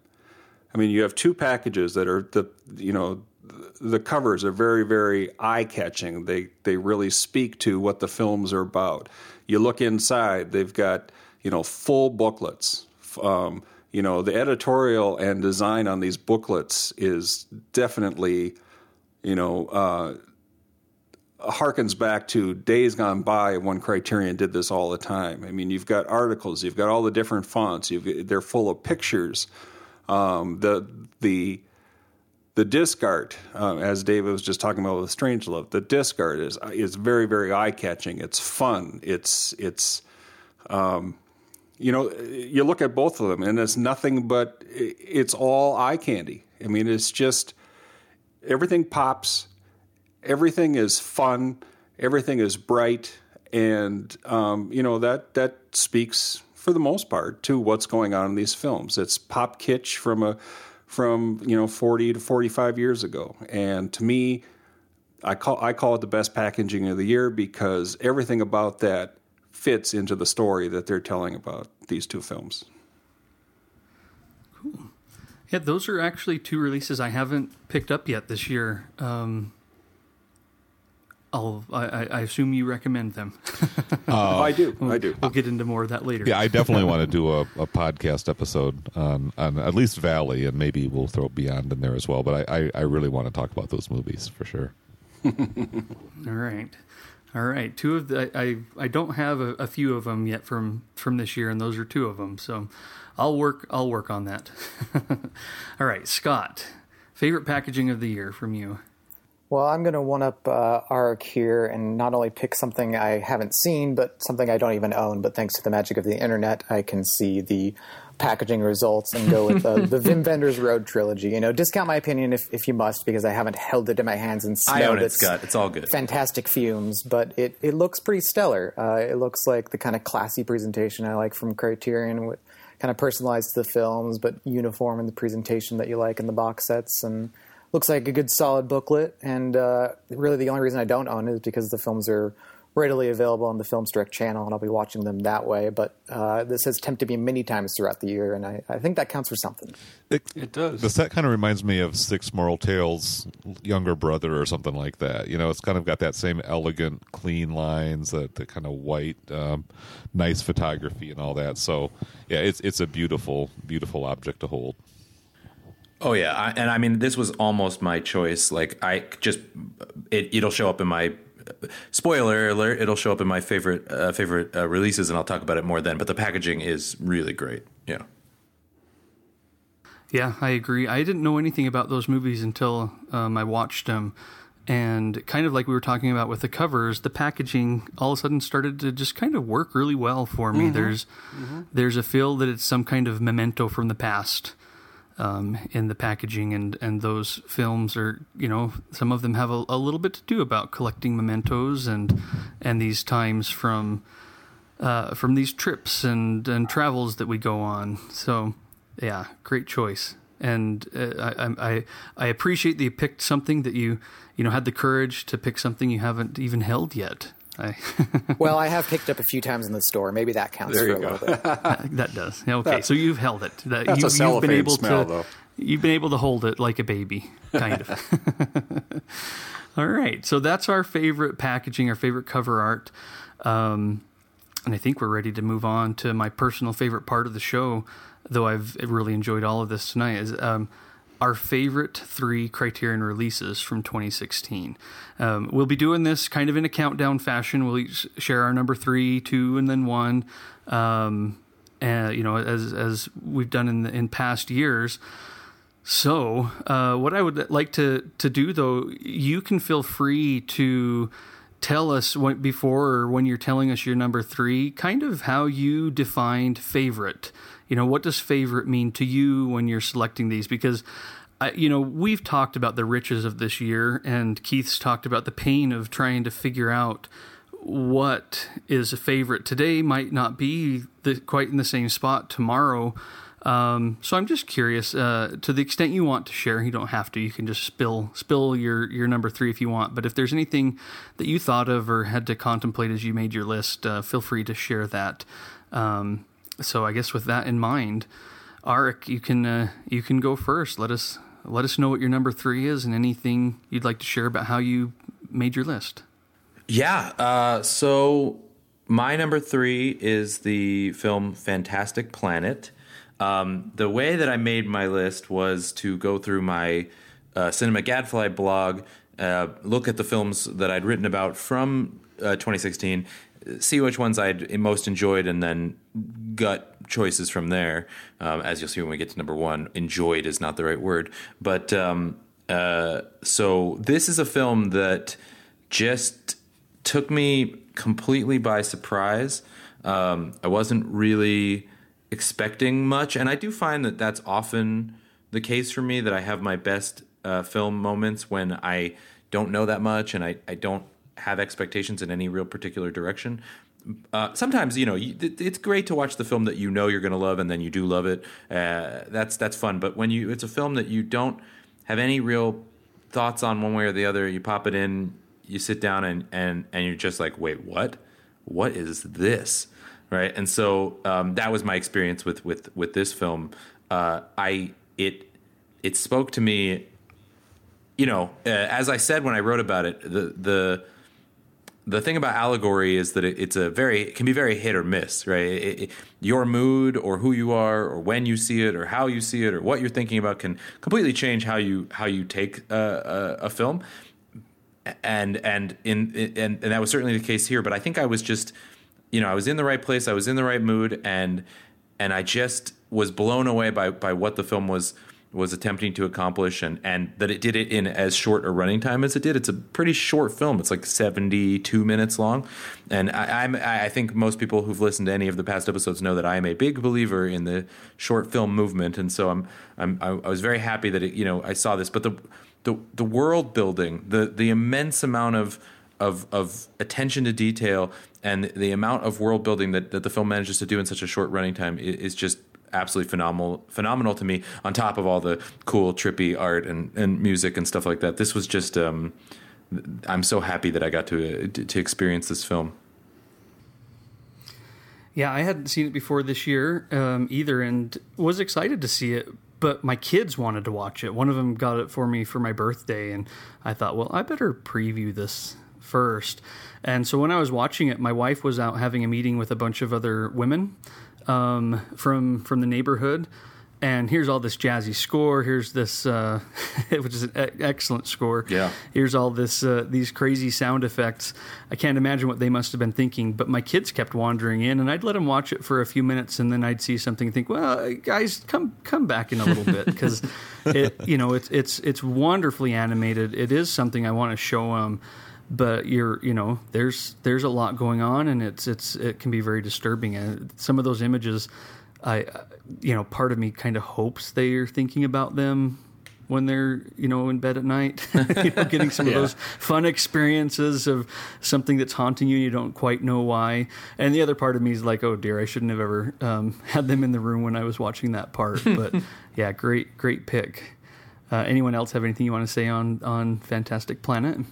On Arik's pick? Uh, I just watched it uh, uh, like last week and, and really loved it. I, I saw it as a sort of a pre-adolescent back in its original run at the drive-in theater in the early oh, 1970s nice. was pretty blown away by it but I, a lot of it was just kind of over my head or just kind of bonkers yeah. bizarro at it but i've just loved it since then and it was yeah, that's another kind of nice um, positive development uh, i mean i can sort of i can see sort of in hindsight how it fits with criterion kind of a french uh, art house a french uh, czech uh, art house uh, animation fantasy thing, but it's it wasn't anything I would have ever predicted, but it's a pretty cool addition to the collection. It is. You know, there's there's that certain age that you are that there's maybe not so fine a line between allegory and just boobies. well, and I'm glad you picked it to Arik because you know Ryan's always been such a champion of the animated uh, films that have come into the collection. I wonder if it would have been on on his list or even topping his list this year. But um, you know, I, am glad that I'm glad that it came up because it, it's a nice a nice thing that they're they're keeping some of that going and giving us these treats that way. Um, all right, let's move on to David. What's your your third favorite release of the year? And um, you know, you can preface that with any anything you yeah, have. Sure. Yeah, well, you know, again, I, uh, I'm not a real big believer in in rankings, but I kind of went with uh, what was kind of my favorite sort of fun discovery. What was my um, kind of the most heroic thing that Criterion did in terms of uh, kind of rescuing a film, if you will, and then what film kind of left the strongest lingering impact in my memories just in terms of the viewing experience and all of that. So uh, I'll go in that order. So my number three was kind of a tie uh, between uh, Death by Hanging, which was my original number three when I just sort of made my list off the cuff. Uh, but I decided to replace it partly because I already talked about that film quite a bit on, I think it was the first uh, episode of our, you know, fairly short lived uh, Criterion Cast Chronicles, which was a really fun process and great experience of kind of trying to watch everything we could in a given month and then getting together and talking about it. But it is a very time consuming, very demanding, uh, you know, and somewhat burdensome process to not just watch everything, but to be kind of podcast ready to to watch it with that level of attention to detail over the course of months. So we, we kind of drew that little project uh, experiment to a close. But I did talk about Death by Hanging, and and that movie was really you know another kind of dark, brutally hilarious. Uh, uh, somewhat surreal and bizarre kind of take on the death penalty. And the executioner is what I'm going to choose as my number three at this point. Uh, fairly recent discovery. I think it was just released back in November, maybe October. I can't remember now. But, um, you know, with uh, our earlier mention of Luis Garcia Berlanga and the uh, Peter Becker, you know, pretty broad hint at an Eclipse series set of his films this is Berlanga's uh, introduction to the Criterion Collection and probably introduction to uh, the majority of us who maybe have never heard of this guy, but I was just absolutely delighted with this film. It's uh, wickedly funny. It's it's about a uh, a young man who's basically just kind of a prison guard, a pallbearer. He kind of hauls out the caskets uh, after a prisoner's been executed, and of course, this is all in the context of uh, Franco's regime pretty hardcore right wing, uh, you know, kind of a fascistic state. And uh, Berlanga was making these satirical films within that context, and I'm sure pressing the limits. And I'm just so you know zealous to see more of his stuff. And there's a lot of it on Filmstruck right now but nothing quite like an Eclipse series to kind of com- compel my viewing, right? So uh, the Executioner was really just a really uh, it kind of reminded me of Il Sorpasso a few years ago that we talked about in one of our main episodes, where it's like, where's this coming from? And once you get into it, it just kind of blows you away with just, wow, this is a great movie that I'd never heard anything about.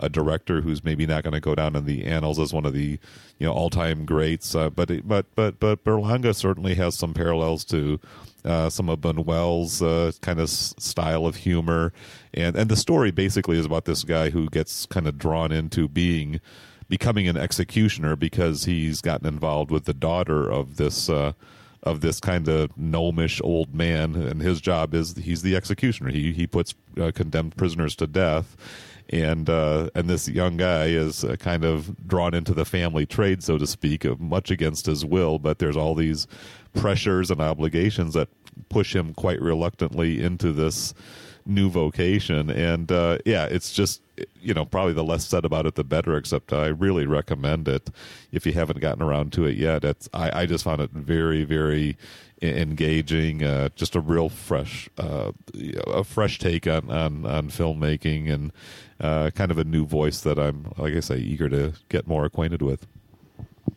Has anybody else I completely agree with that.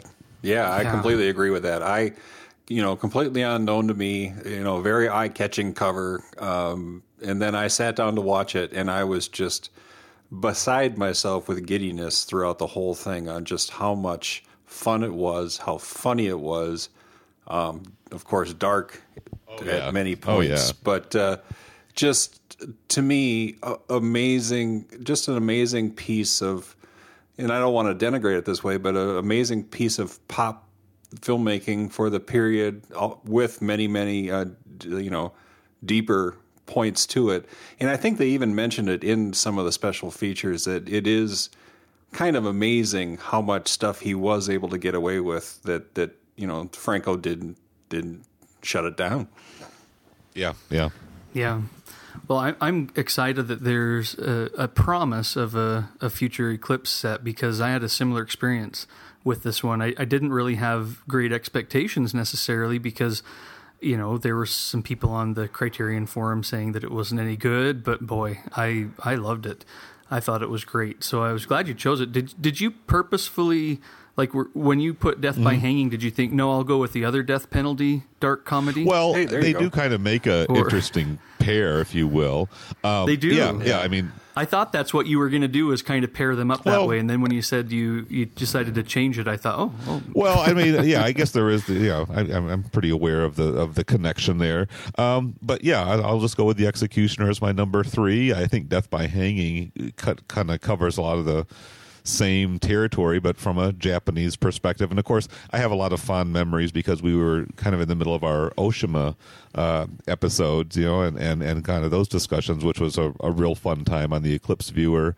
And we kind of threw Death by Hanging in the midst there as we were kind of covering films that he had made both before and and after. And so, uh, yeah, that was just kind of a highlight of the year for me, which is where kind of the death by hanging ranks up there. But uh, yeah, I'll I'll give the the nod to the executioner just for that kind of you know. Not a lot of belly laughs in that one. Oh, and death by hanging. Well, Yeah. no, it's it's not belly laughs, but it's just so sinister and so twisted. Yeah. oh yeah. Oh, yes. Yes.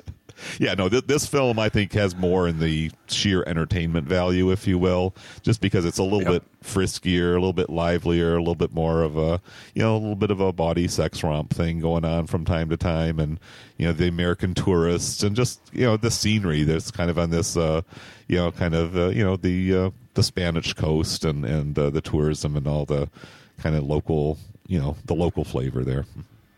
Well, and just the main character's anxiety that was played out Yeah. so nice throughout. I loved it.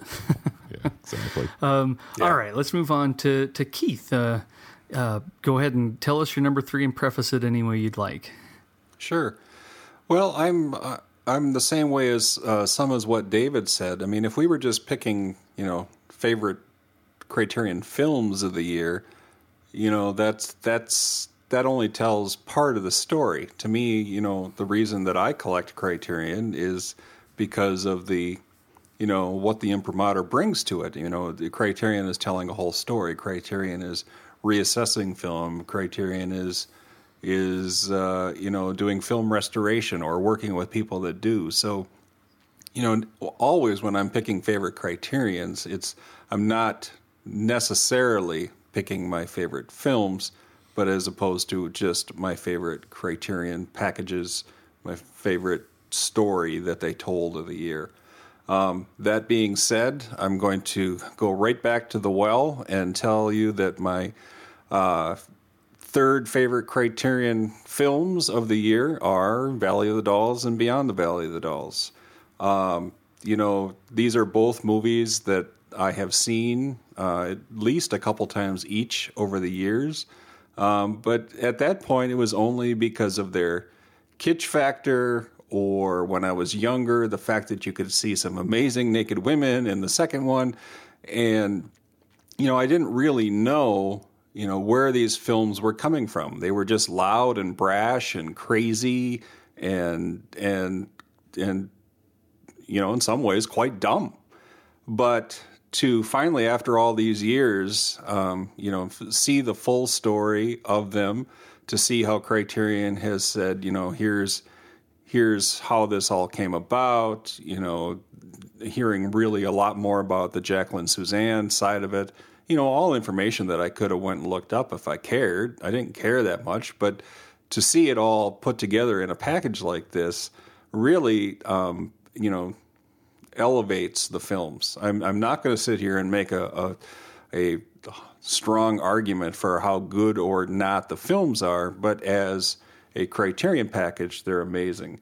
Um, you know, it's interesting to me that they didn't put these into a box set, um, but as I thought about it more, I'm kind of glad that they didn't. Um, I think I think that Valley of the Dolls stands alone as you know this movie tells know, not the movie but the package and everything tells a story of what this is all about. I don't think that you can necessarily get that same flavor if you just watch Beyond the Valley of the Dolls without knowing the history that came before it. I mean, obviously they're basically only uh, they're only tied together somewhat by the name and somewhat of the just the general um, excess atmosphere that they both bring to their stories. But um, you know, this this to me, I, I know this these films are in, some ways other people's Armageddon within the collection. Why did they put this shit in the collection? And you know, I, I can see that, and I can somewhat agree with it. Um, but I think Criterion knew that in order to elevate these to whatever they feel their pantheon is um, for you know criteria to get into Criterion, um, they knew that they had to do kind of a, a maybe not a hard sell, but a, a, full sell on making the point or making the uh, making that to for these, and I think that they succeeded quite well. Um, the movies to me are are are fine trash. They're but just a hell of a lot of fun, and the special features um, really tell that story, and that's why. well, my when I saw your choice here, I was gonna say, Keith, you're the guy who called Dressed to Kill and um, uh, Every Man for Himself garbage last year. How are you defending it? Th- these choices, and I'll just tell you, you defended it very well. Um, and, and, plus, I can't even I can't even argue against it because I haven't seen them yet. So, but you're making me excited to to see the story there and to to get a chance to understand them a little bit better. So, I must have been in a really bad mood last year. Keep your powder dry, yeah. Trevor. yeah, yeah, there you go. I was getting ready to fire, and uh, you know, you just, you just, uh, it worked for me. now, David, I don't have duels with everybody. so, uh, all right. A- anyone else have anything you want to add to to those two releases or to the discussion of them? Oh, come on. Come on. Well, uh, you know, I have a whole podcast episode I'll get into, but I'm going to save it for then. So, yeah, uh, they're very okay. defensible choices, Keith. I'm, I'm with you on there. Uh, all right. Thank you. Good deal. Okay. I, I, like I said, when we talked about the packaging, I will rectify the fact that I do not have them soon. Um, all right, Scott, what is your number three choice, and any any words you want to share about how you came to your your choices? Yeah, I mean, I hate to be so esoteric about it, but it kind of just comes down to a general sensation each release gives to me, uh, and that can come about in any myriad of ways. Uh, for example, with this first choice, I picked a film that is low on supplements and low on general outward presentation, I guess, although the transfer is quite gorgeous, which uh, it may have sounded earlier like I kind of denigrated the Resnais releases for the same, but I think in the case of Paris Belongs to Us, my number three choice, that the transfer is so exceptionally good, and the film was mm. previously so exceptionally rare that uh, any lacking in the supplements or the cover art, I, it just doesn't hold as much water with me. I think the supplements we get are quite good. The interview with uh, Richard Neupert uh, is excellent, and as is the inclusion of Jacques Rivette's 1956 short film and the essay by Luc Sante all kind of help to illuminate this rather mysterious and odd film that was made in the 50s, sort of before the French New Wave kicked off and couldn't get released until it had that kind of commercial banner under which it could flourish in its very, very limited capacity. Um, but this is the beginning of a very fascinating filmography by a director I obviously love. We've devoted a lot of time on various aspects of this podcast to talking about his work.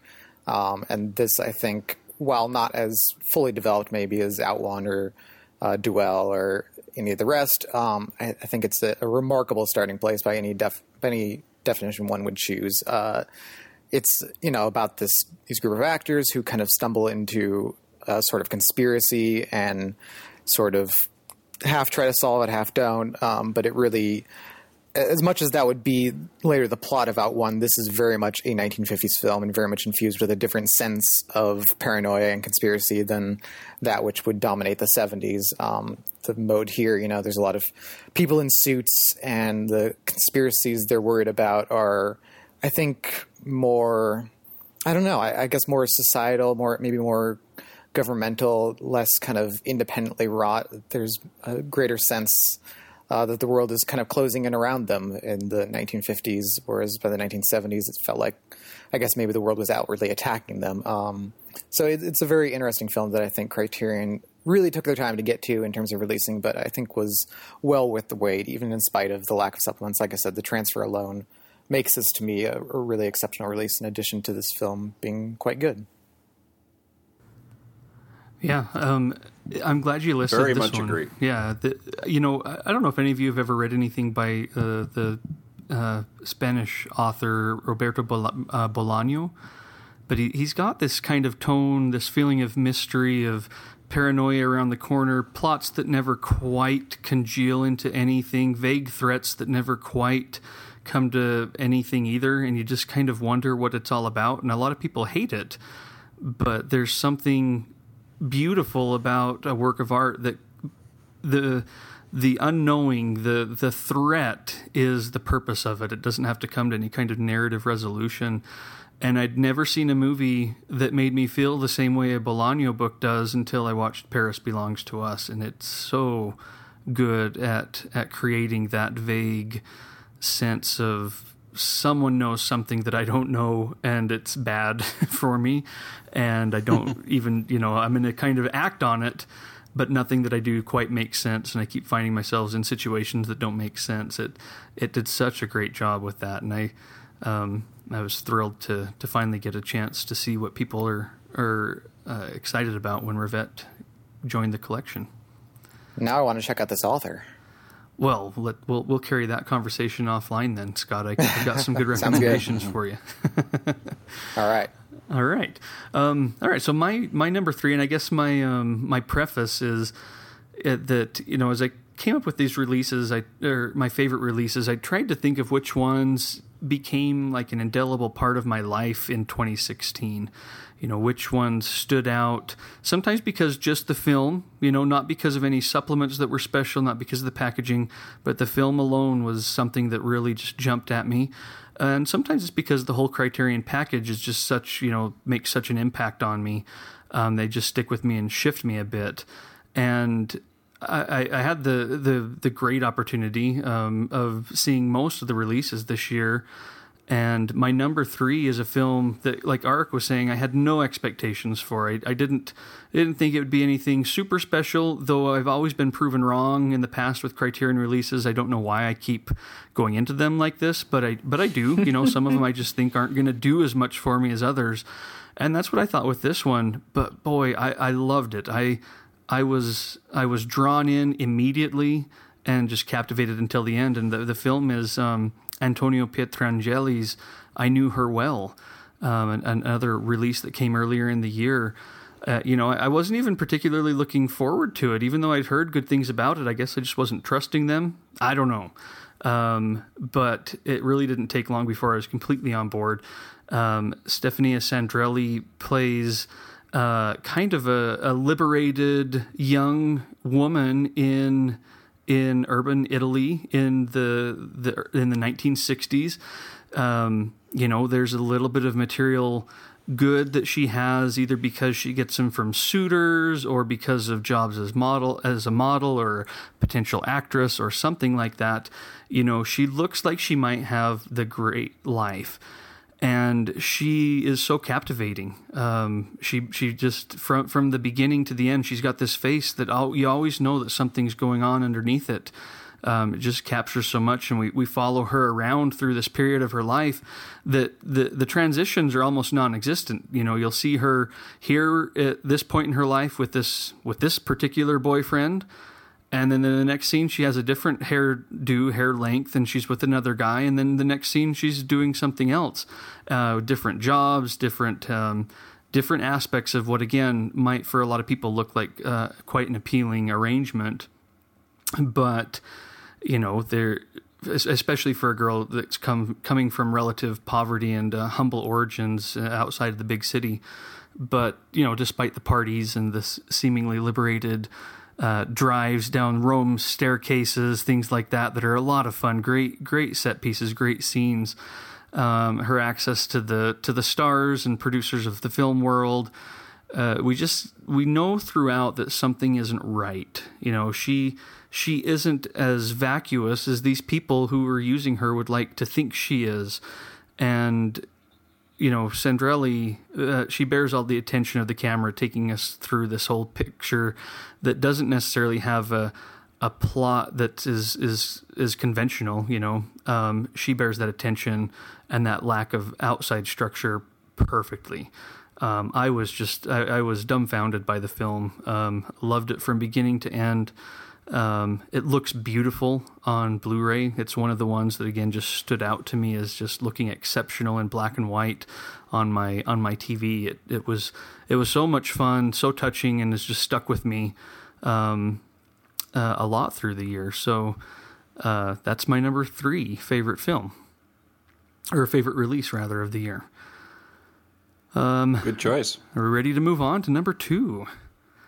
Arik, let's hear your number two.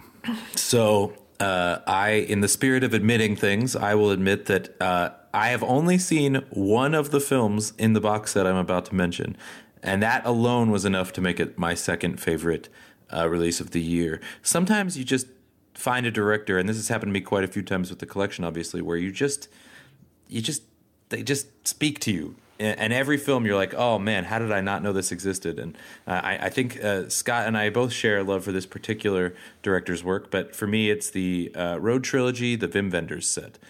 I have only watched the first movie, Alice in the Cities, and it doesn't matter. I love it so much. His work, everything I've seen of his up till now, and especially this film, just I just love them. I, am so happy that we're getting so much of his work. Uh, partially, uh, in this particular case, there was a special element for me because uh, my girlfriend is from that part of Germany, and Wuppertal, where uh, the Wenders is from, and where the film largely takes place, is uh, very near where she's from. I've I've been there. I've ridden on the Schwebebahn. I've gone around those places, and and it's so it's like oh man, you know, seeing that in the in the 70s and, and all this stuff is really cool. But that film, eh, just everything about it, from the the disaffected nature of the reporter to the his relationship with the, the, the child to the fact that the film's really about her everything about it just made me so happy. And I, I, can't wait to watch the next two but i don't even have to to know how much i love that i have this set in my house. So for me number two Wim Wenders the road trilogy.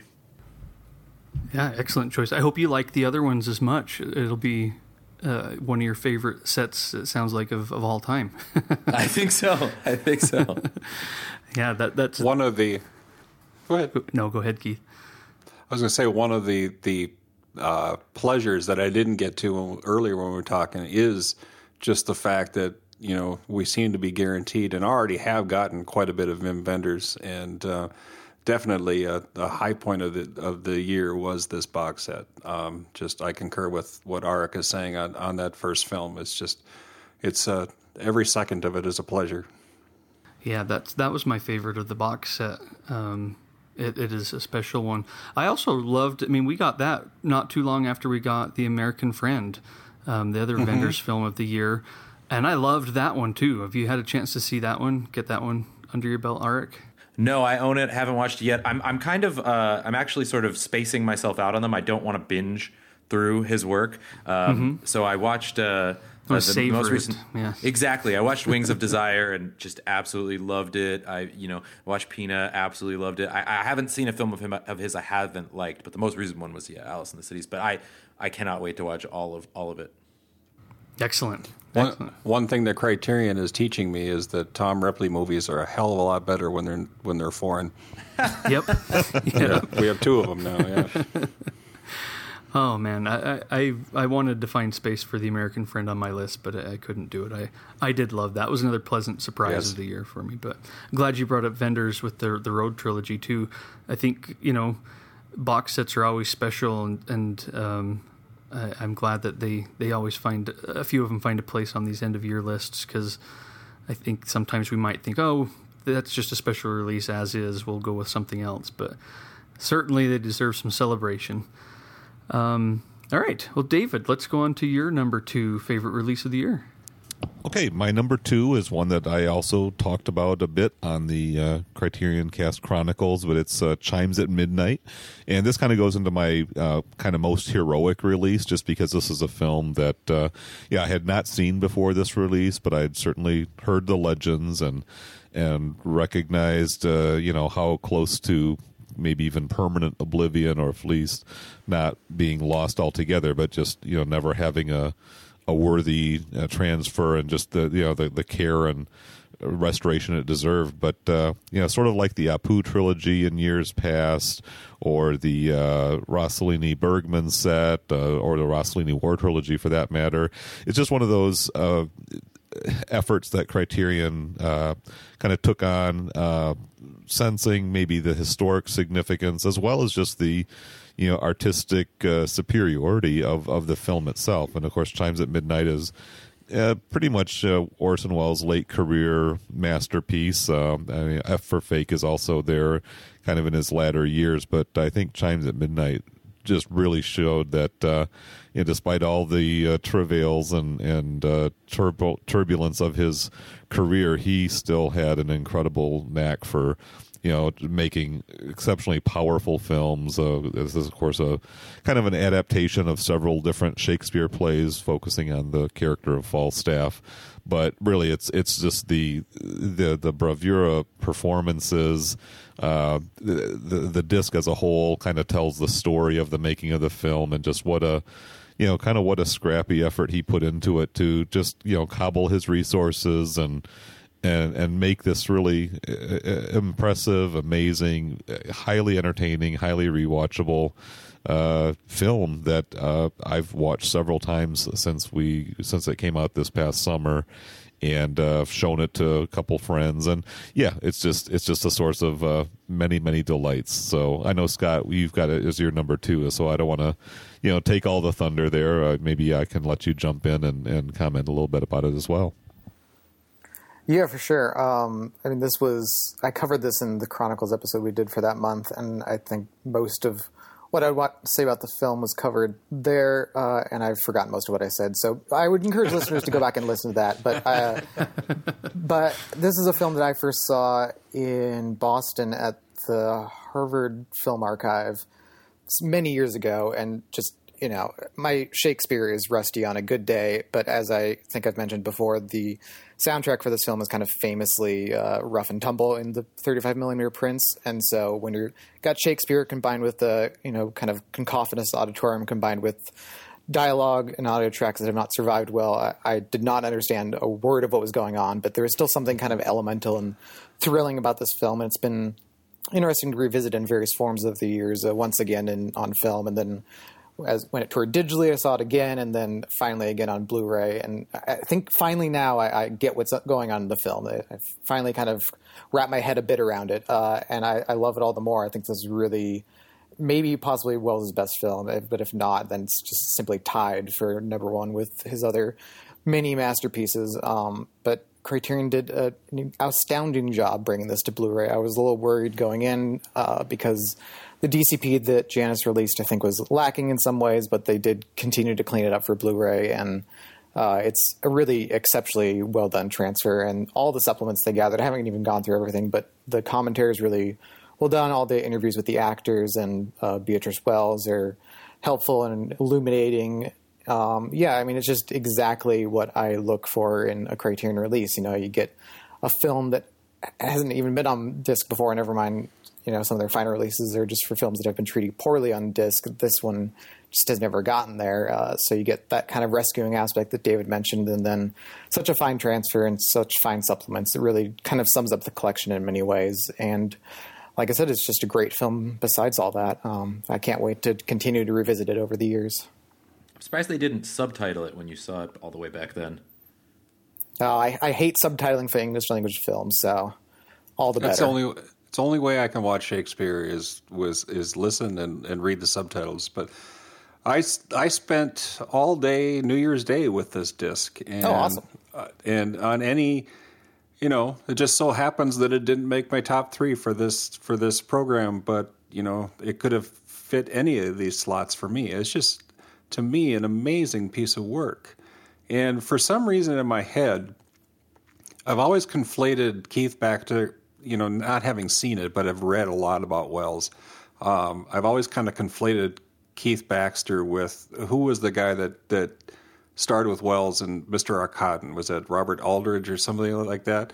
Who I think was completely acted out of the water. And for some reason, I always had it in my head that that Welles and Keith Baxter, it was the same type of situation. So when I watched the film, and I watched it twice, um, you know, I was really amazed at how good he was and how you know he was a perfect foil for for Falstaff and and you know Robert or, uh, Orson Welles. Um, I just thought you know it's you talk about it being heroic. I mean, I've I've heard over the years on how hard or how bad the soundtrack was, and it certainly does have a bit of a you know uh, uh, early '60s uh, Italian vibe to it when that soundtrack just didn't quite sound right because it was all uh, you know done later.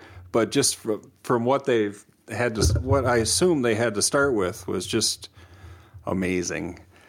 And I, I did want to say that another thing that I've read over the years, a lot on Criterion Forum and other places, it seems like there's a lot of ill will out there towards Beatrice Welles, and I've certainly read a lot of ad hominem attacks on her and everything, and I don't know what's true and what isn't, but listening to her story on this disc, um, you know, I, I found her very charming and very interesting to listen to, and I, you know, she's certainly got stories to tell that you aren't going to hear from anybody else. Yeah, for sure. I mean, I think the frustration with her is just the various ways in which she stalls or prevents his films Right, from right. getting to the general public. Um, I'm sure she has her reasons, but that does tend to be the central problem. But as with, I think, most people in life, you know, when you sit them down and start to hear their stories, you realize that they have other dimensions, and I think that interview is valuable for that reason. Perfectly said, yes. Yeah, great choices. I'm glad we were able to spend a lot of time on that. You know, I, I was a little wary about this when I was excited when it was released because I'd heard good things, but I don't really like Welles' version of Othello. And I was worried that I might not like um, this particular Shakespearean effort. Um, but I liked it so much, I, I, I have to go back and watch Othello again just to see if I missed something. I, I remember it had great images, and maybe it was just a bad transfer or a bad day or something didn't quite gel, but I, I didn't like it. But this definitely made me go, all right, he knew what he was doing, obviously. so, so let's. Uh, I need to give that uh, Welles Othello a chance. Hopefully, we'll be able to do that sometime soon with the Criterion release. But um, uh, we'll we shall see. Um, all right, uh, Keith, do you want to give us your number two? All right. Uh, this is another movie that may suffer just from the recency of watching it, if that's a word. Um, but I have to say that the other movie that I spent a lot of uh, New Year's New Year's uh, weekend with is my number two pick, and that is uh, One Eyed Jacks by Marlon Brando. Um, going back to the story that a Criterion disc tells, and my, you know, whether it uh, fits or or doesn't fit my expectations. Um, the reason I picked this, and I tweeted this when I was watching it a few days ago. Um, I'm one of these gut reaction people, you know, that says things like uh, "Dressed to Kill" is garbage, but. Uh, um, my entire life, for whatever reason, I just decided that I don't like westerns, and I've always been that way.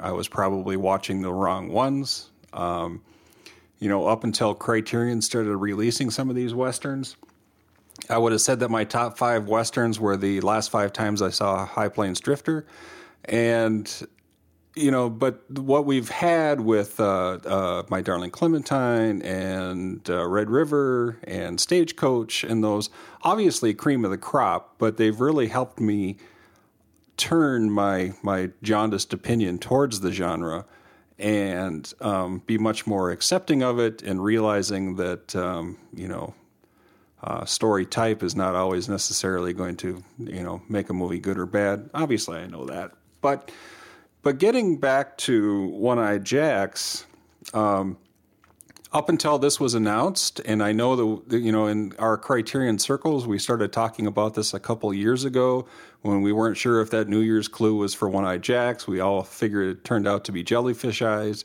um, but it's always been kind of on my radar since then. And then when it was announced, uh, I was very intrigued.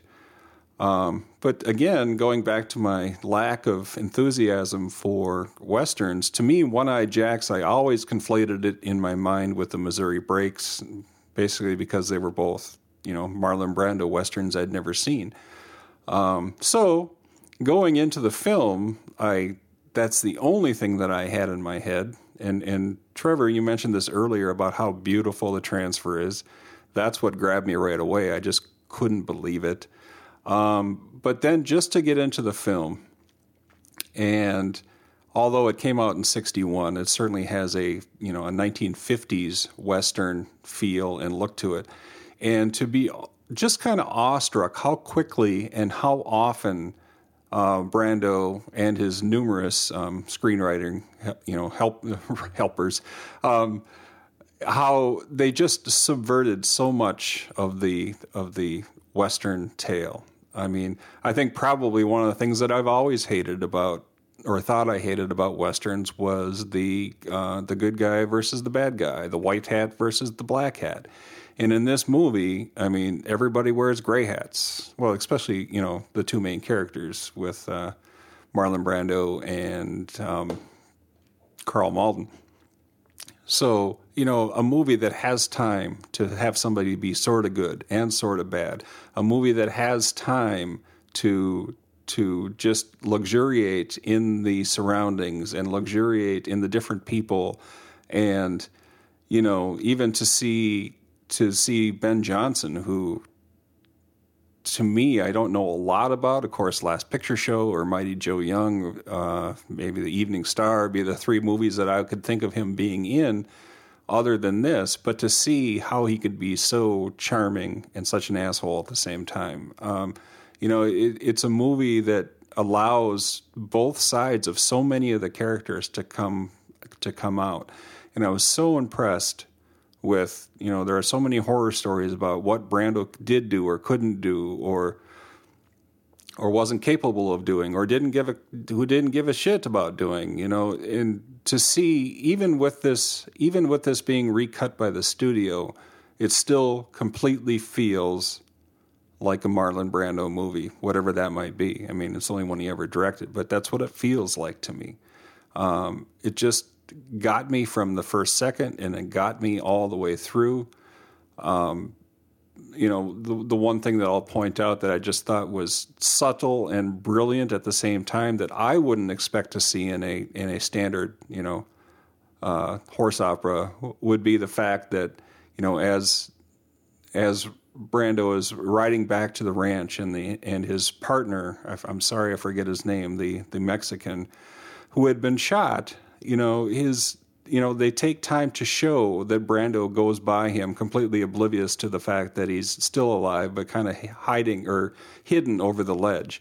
To me, that was just an air of darkness that I wouldn't expect to see in a movie of that genre of that time. So it just really, really hit me strongly. The other thing I wanted to mention is just from the Criterion package standpoint one of the things that I really, really love that Criterion doesn't do very often, and I think only did three times this year, is a bona fide video essay. I know Kim Morgan did one, a very personal one for Valley of the Dolls, but the One Eye Jacks disc has two of them. You know, one on the one on the uh, oh, what was it again? It was. Uh, well, I can't remember, but anyway, I mean, they have the one on the uh, his Brando's subversion of the genre, and one just on the um, you know the nuts and bolts of how the movie was made. Um, to me, before Criterion, before home video, I mean, I I was one of these people that read and read and read about so many movies. I felt like I knew movies inside and out that I had never seen, and I still kind of do that. And to me, these video essays are kind of like the best of both worlds for that. You're getting this this viewpoint of the film with a lot of um, visual footage to look at, and the fact that they had two of those on this disc that were so informative and so much fun to watch. I mean, that's all of that. Just you know, at least for the time being, elevated that to to number two for me. Yeah, uh, excellent choice um, that I'll endorse again. I just watched this one too. I think it was last Sunday. Um, was that New Year's Day? Yeah, so New Year's Yeah. Day as well. Um, my family had gone to church and I wasn't feeling well, so I stayed home and and put in this movie.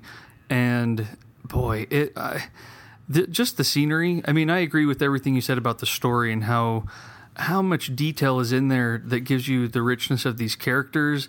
Um, Marlon Brando's character is a hero, but man, he's he's awful. Yeah, I, yeah. My, I'm he, he's just an awful person um, to women. I mean, he takes advantage of them, not in kind of a roguish way, but in a really sleazy way. And yet he's the hero. And Karl Malden's character, you totally get where he's coming from with a lot of his villainy, but he's still the villain. I mean, I, I, I loved it, but but what really got me was just that gorgeous scenery. I mean, from the beginning of the film where they're up on that sand dune and the wind starts to blow. It's not even a sand dune; it's like just a mountain that's dusty. Yeah. Um, that is just. That, th- there's so many things here where you just think, you know, you were just in the right place at the right time. You really couldn't have planned these shots to be this stunning. Um, but then with the video essays, you learned that he he just waited to be at the right place at the right time, like with the waves when they're traveling Right, back and forth right. to Monterey.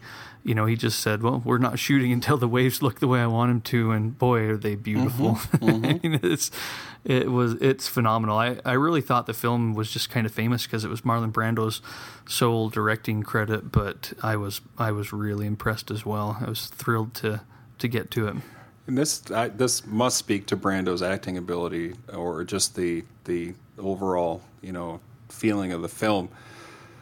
I've seen a lot of people fake whipped on on on the screen in films and TV and everything, but this is the first time that I actually that I actually physically felt like Marlon Brando was being whipped and was truly suffering from that. I mean, the the the looks on his face and the shaking that he did was to me was just incredible. Mm-hmm. He lets the vulnerability come out there, and when his hand gets Yeah. crushed, and I mean he, yeah, it's it's and knowing Brando, you almost wonder did did he tell him to really whip him? exactly. And did he take a few real ones? Just uh, Yeah. method acting, man. All right. Uh, anyone have anything else to say about One Eyed Jacks? If you've gotten a chance to see it, or if Keith and I have, you know, particularly Keith has has talked you into it. Yeah, I watched. I had a, a younger guy over, a friend that I knew, probably roughly half my age, um, who came over and he had the whole vast libra- uh, library of criterions to choose from. And he said, "Let's watch One Eyed Jack." So I said, "Okay, let's go ahead and pick it out." So, uh, you know, he was he was pretty blown away. I mean, this is absolutely a showcase for Brando. I mean, what a what an incredibly compelling magnetic screen presence he has here, as he often did in so many films, but this really is a showcase for him. I also have to give a shout out to Timothy Carey, one of my favorite uh, bit Yes, actors yes. of that era. Just a real wild man. I watched him recently in the in a small role in The Monkey's Head, and of course he's a pretty memorable contributor to uh, Kubrick's Paths of Glory. So it's kind of like, yeah, he's kind of one of my little. You know, seek him out, uh, cult figures. I want to see more of his stuff because it just seemed like he he had that reputation, that willingness just to go for broke, whatever whatever uh, role the studios threw his way. Uh, you could, you know, he got his money's worth out of it. Yeah. Yeah. Well, and we got our second Slim Pickens film in the Oh, right. collection, Yeah, two in one yeah. year. Um, he yes. is fantastic in this. He's such a. ugh. Slime ball. yes, but you kind of I don't know. He, he looked so familiar. You know, Yeah. the slime ball I the slime ball I know, and uh, excellent stuff. Um, all right, all right. So uh, we we did Scott's number two with chimes at midnight. So I'll move on to mine. Um, this, you know, I- I, I wasn't I didn't want to pick a box set just because it's a box set and those are fantastic releases. Um, I wanted it not to be so much about the monumental release as much as the personal favorites. Um, but a box set, set still came in, in here, um, which is the Krzysztof Kieslowski's Dekalog. Um, I had never seen these before they were released. There was always kind of the rumor that Criterion was working on them, might get to them soon, and so I never bothered to watch them in another from another company or anything like that. Um, but over the years, through Criterion's releases again, I've come to really love Kieslowski's work. You know, I, I loved um, the Double Life of Veronique, and we, we did a podcast episode on that a year or two ago uh, with uh, Scott and David, and that was uh, just so much fun to talk about Kieslowski's sensitivity to to being kind of a, a you know a person in a particular time and place, but with these strange sensitivities to other things, you know, not necessarily just like spiritual things, but just to, to the world and to connections, or to be shut off from that, which is something I think he does quite well with the Three Colors trilogy at times. And so I, I was um, curious if dec- if the Dekalog would live up to its reputation for me, and and it really did. I, I loved it um, so much. Uh, I was glad each time an episode was over. I was glad that there were more until it was really over. Um, but now you know there's so much more to go back and and revisit, and they're they're short. Uh, hour long pieces, so they're they're relatively easy just to sit down and and enjoy thoroughly. And you know, he still is able to get into that realm of, you know, here's this world inside of this Polish tenement building. Here are some of the residents um, and their lives with all their difficulties or little pleasures. Um, sometimes they come into contact with each other, and uh, more often than not, though, they're just taking up their own allotted t- uh, space and time in the movie. And the films are so humane, uh, so human uh, as they explore so many of the mes- mysteries around us, our, our, our fears, you know, these these existential fears that we might have, um, things that, that shape us that we don't even completely comprehend, and you know these struggles that we have as we're trying to comprehend what's all going on. Um, you know, his cinema is just able to convey things in images and with these soft touches that are so hard to articulate in words. I, I, you know, I stumble every time I try to articulate why these films meant so much to me. Um, but but they they just do, and and I love sitting down with his work. I'm so glad we got this finally. Um, I know that there there's an Arrow release this year from the UK, and a lot of people are praising it and saying it it's better than the Criterion release. I don't know. I don't have it to compare it. Um, I just have the Criterion release, and it's it's fantastic. Uh, I certainly liked the films enough that I'm curious about the other stuff on the Arrow release. I'd like to to see it as well, but I wasn't left wanting. and I wasn't left disappointed in in this release. I think it's packaged beautifully. That very simple cover design uh, with the four squares that kind of goes throughout the materials inside of the booklet. Um, you know, just one of those experiences again. Um, when it came in the mail, I, I sat down and just over the next few weeks was just always enjoying what I was going through, always learning, always um, feeling like I was doing something great with my time and experiencing something special. So definitely a, a special release. Um, could have been my number one probably, but I'll, I'll keep it here at number two. Um, and and kudos to Criterion for for putting it out there uh, in this year where you know I, I feel like we just got so many things we've been we've been wanting and wondering if they would ever come, and um, you know they they they've they've come through on all of that. So that's my number two. Yeah, I'm glad you called this one out. If I had actually picked it up myself, it would have been on my list for sure. I watched all these when Janus toured them and was completely floored all the way through and just left um, mouth agape and gasping in freaking parts, and just very deeply moved by them. It's an exceptional series of short films, and uh, yeah, you paid tribute to them very well.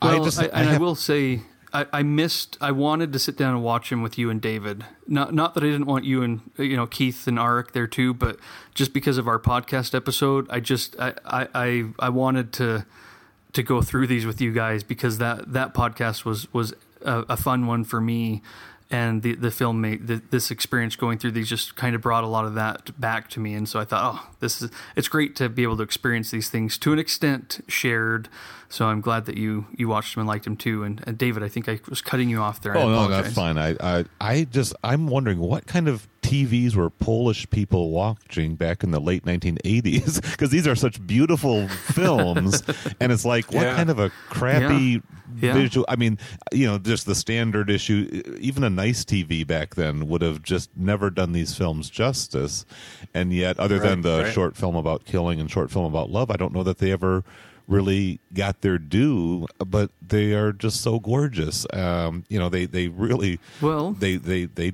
made the transition to, to high def very well. So yeah, you're going to say something about that, just in terms of the. Yeah. Well, we get um, you know I I love when filmmakers take their work seriously with like Bergman with uh, Fanny and Alexander. I mean that is a gorgeous film. I know he released it theatrically as well, kind of like a few of these came out, but just to think of watching that on your television, I'm sure it was terrible terrible quality in the early 80s to do yeah, that. Your little 19 inch didn't stop him from there. Yeah yeah. yeah. It didn't stop me from the first scenes with that winter and those that winter night and those light the candles, you know, of of um, Fanny and Alexander. Um, you know that just never would have come off, but he did it anyway, and I, I feel I, I, hadn't thought about that with Dekalog, but you're right. There's there's just this beauty in so much of this that you know uh, you, you get the feeling that Kieslowski was just like I don't care who I'm making this for or what it's going to be, I'm making it special with using all my skills to and do it's just how he makes movies right? Yeah. So i mean there there are many incredibly uh, impressive aspects to to the Dekalog. And yeah i think it's probably going to finish at a number one spot in a lot of polls as far as you know not just criterions of the year but you know disc media releases of the year. Um, and so it's a very worthy number one but i think i, I kind of like the sort of more subjective favorite approach that we take rather than the sort of mm-hmm, objectively mm-hmm, mm-hmm. categorically best because I think Dekalog right. certainly is the most yeah. important the best yeah and and I think it's very deserving of that kind of attention just because it is such a solid and and the, the the the way different episodes weave into each other. I mean, there's just an enormous amount of thought, um, but it's not pedantic. It's not heavy-handed either. It's it's. In fact, I, I really love you know, a Dekalog 10 just because it ends on such a kind of a wacky note, you know, uh, after these yep. very serious and heavy themes, he kind of, you know, sends them laughing as they go. yeah. Kieślowski is another well, director that the collection has really introduced me to that I've grown to absolutely love, but another one that I'm kind of uh, doling it out to myself slowly. So I haven't watched this yet, but I did want to say that I got to see the Three Colors trilogy uh, in two days uh, at BAMFA in, in Berkeley this year, and that was a real highlight of my year just on the Kieślowski thing. Like seeing those on the big screen was pretty incredible. Yeah. Well, I took oh, I took awesome. this out of contention because, you know, it's it's subjectively and objectively very very good. But my partner Maggie and I we've only seen the first three episodes, and that was before the holidays, and each one that we watched, we watched three over about the course of a week, and we each time we'd look at each other and say, "Man, that was amazing," but I feel like I just got hit in the face with a brick. You know, it's just so powerful. And then the holidays started, and we kind of moved on to other things. But yeah, we're really looking forward to finishing this up this winter because it's just it's it's awe inspiring how good they are. All right. Well, let's move on to our number ones. The, the our favorite release of the year, and I think all of us have said this is not easy, it's subjective, but I'm excited to hear what you decided tonight to celebrate as your number one release. We'll start uh, back at the around this side of the table with Arik. Go ahead. I'm picturing us around an actual table. That'd be a lot of fun. Here in the Criterion Cast suite. yeah, yeah. Yes. Our golden tower or what have you. I'm looking all over for my table. I don't see it. So uh, my original choice for the number one here will be covered by Scott, and I'll have some things to say when he gets there. But um, for me, uh, upon reflection, uh, the you know the way I had made the list was kind of originally like what was my favorite thing or what did I most enjoy or kind of whatever. And then I realized that there was a, a film that came out this year that was just uh, more important than that to me, and it, it was actually an upgrade, um, and that was Alain Resnais's uh, Night and Fog, um, which is um, th- famously the the first real documentary to speak about the horrors of the Holocaust. Um, uh, and uh, it, it has a very uh, personal thing for me. I've, I think I've spoken in the in the past in these these situations that my uh, that my family were Holocaust refugees, and um, my grandfather was in a concentration camp. Um, my great grandparents were also uh, killed in a concentration camp. So um, on that level, but more than that, uh, the film opened the world's eyes to what had happened and continues to do so. So um, I watched it with with my girlfriend, and and it was such a. I mean, it's a very short film, and it doesn't matter in that time. It just, it, it, I mean, it honestly it kicks you in the face and uh, and, and makes you deal with it. And um, the the original disc from Criterion was pretty bad. I mean, it comes from a different era of the collection, and uh, so to get uh, this new package of what I consider to be honestly just one of the most important films ever made. Um, uh, obviously, not a film I enjoy, or or you know, I'm like, yeah, you should go watch this. It's going to be a good time. You know, not at all. But a film I think probably everyone everywhere should see at some point, and a film that should be available uh, to everyone in the highest quality and most um, thoughtful package possible. Uh, and I think you know Criterion did a really great job with that. So um, for me, you know, again, not the not the not the not my favorite film, not the most fun film, but the the favorite release of the year was uh, was this one. I'm glad you picked a, an upgrade so that we could talk about that a, a little bit. You know, there were only seven that we would maybe consider upgrades this year, um, and I was worried that maybe none of them would would feature at all in this episode if we didn't have that segment. But but you're right, that's a, a great one. Um, you know, I had the old DVD, and there was a temptation when it was announced to just say, "Well, I've got the DVD, and I don't know if I'll watch it again." But I thought, you know what, I want to support the fact that they did this and I want to be able to give my DVD to the library um, so that they have it, so that others can get to know it as well. So it was. It didn't take me too long to, to just say nope. It's it's it's an upgrade I'm going to get, um, even though I haven't revisited it um, to see how it looks. You know, um, and I, I haven't even watched the the new documentary or the uh, or supplement um, that that's on there either that I would I would love to to get into, but I need to do that because you're right. It's it's an important one. Um, so thank you.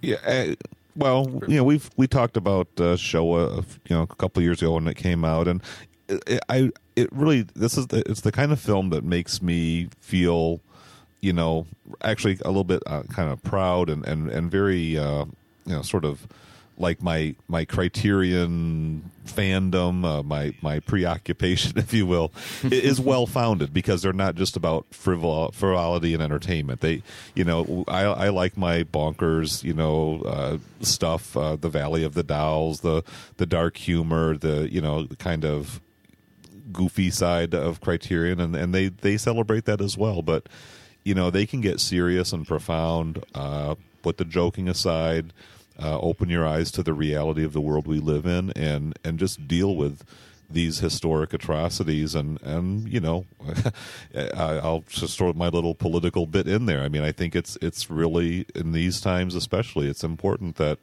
uh, f- uh, media that that is designed to entertain and, and, and instruct and inform and, and really even shape our own opinions, our experiences of life, and how we interact with others. I mean, Criterion touches on those levels, and, and I, I'm really uh, pleased that they that they put the resources into giving this film. Uh, just like Arik says, uh, you know, it's it's top flight presentation, uh, and and keeping our eyes open to, to the realities of of uh, what has happened, uh, still within many people's living memory. So, yeah, as, as a great selection. Yeah. All right. Well, David, why don't you uh, why don't you keep going there and give us your number one?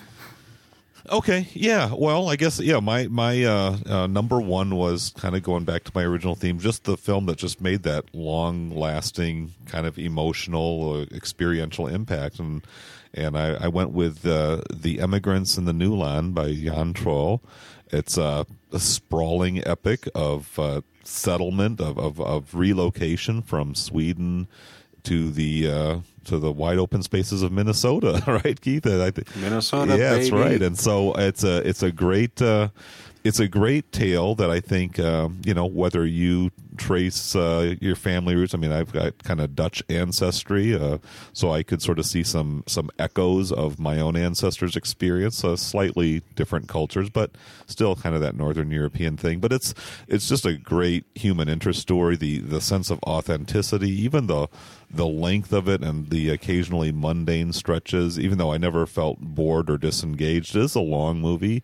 It moves at a somewhat leisurely pace, but uh, there's just so many aspects of this this film and of watching it uh, earlier this year that I, I really enjoyed. I mean, it's a film that my wife and I both really sat down and savored, and, and we've gone back to it again. And um, it's I don't know. There's just a lot of life in this film. It's it's got uh, it's got serious topics and dealing with uh, you know the kind of the repressive aspects of religious authoritarianism, just the the the rugged uh, struggle to survive and to to make one's way in uh, you know truly you know kind of a you know virgin territory as far as the the natural resources and the unsettledness of it. But there's a native population there that they have to find some equilibrium with. There's the um, you know the transportation or the transition from an old country to a new country, the old values kind of coming into uh, this new territory and having to through the transformation, and just just tons and tons of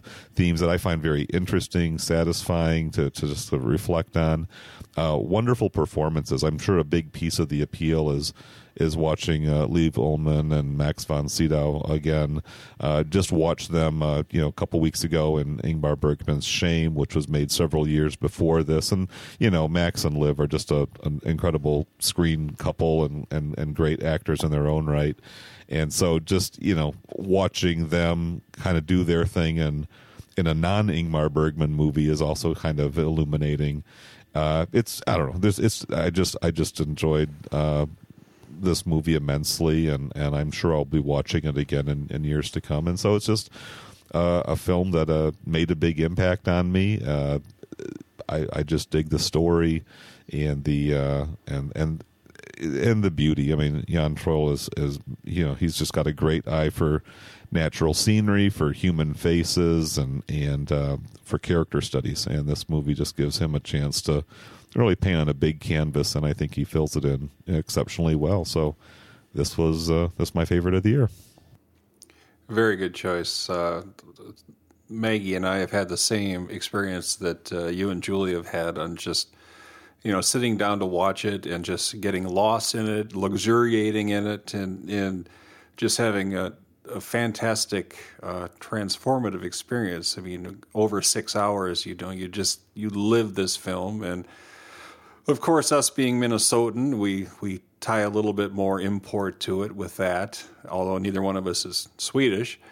Um, you know, to, to this day, Lindstrom, Minnesota, which is not far from here, still has Karl Oskar days every year, and and and you know that's not necessarily from the movie. That's back from when the author wrote the books back in the '40s, I think. Um, so you know this this movie has a, a connection to to my area.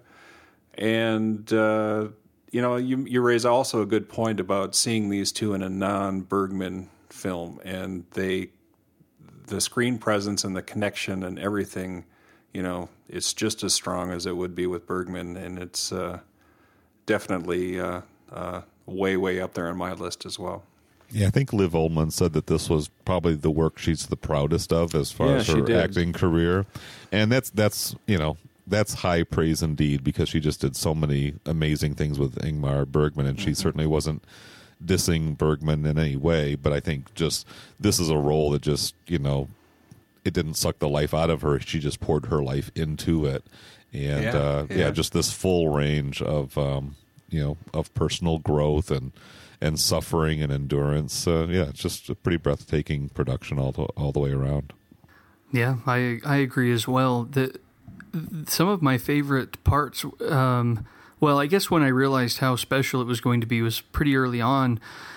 When Troell doesn't really do a lot with transitions from one, you know, one year to the next or one big event to the, the next. He he does it more with small things.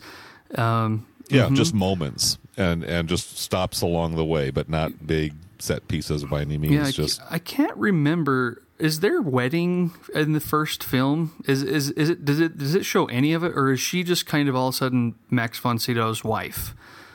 I get the sense it was the latter that that, that yeah, I- she I- just is yeah. suddenly I don't recall. there. And I love when she's swinging in the barn and her mother-in-law comes by, and there's just that moment of you know, and that's all that it is. And then it goes on to something else. But you realize how hard it is for her. You know, she's young, she's got this life, and how hard it is for the mother-in-law to see this this girl, you know, this stranger almost coming in here, not working. You know, we're all doing this, and she's having a fun moment. But it's those special little moments that, uh, you know, both the moment she was having as she's swinging and the moment she has when all of a sudden she's like, "Oh, I don't know if I get along with my mother-in-law," and, and that that kind of fear. um, Troell does that so well without stating it ever. You know, it's just there. It's just. uh, I guess Keith said it well. You you kind of you know you, they lived this this these films. That's that's how they feel. Just a, a film of of life and and of um, going through through that time. Does anybody else have anything you want to say about the these this great release? David's number number one, and a good number one, a great number one. All right. Well, Keith, let's uh let's hear what your number one is.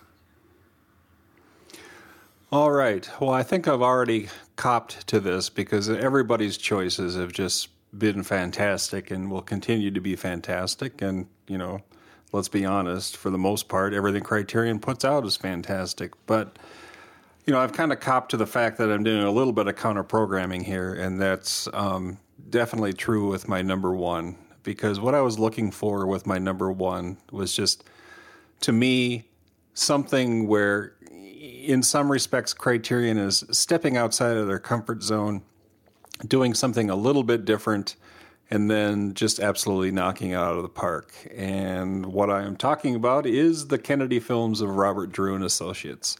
Um, this is something that caught me completely by surprise, uh, caught a lot of people by surprise, mostly pleasantly, um, from what I remember reading.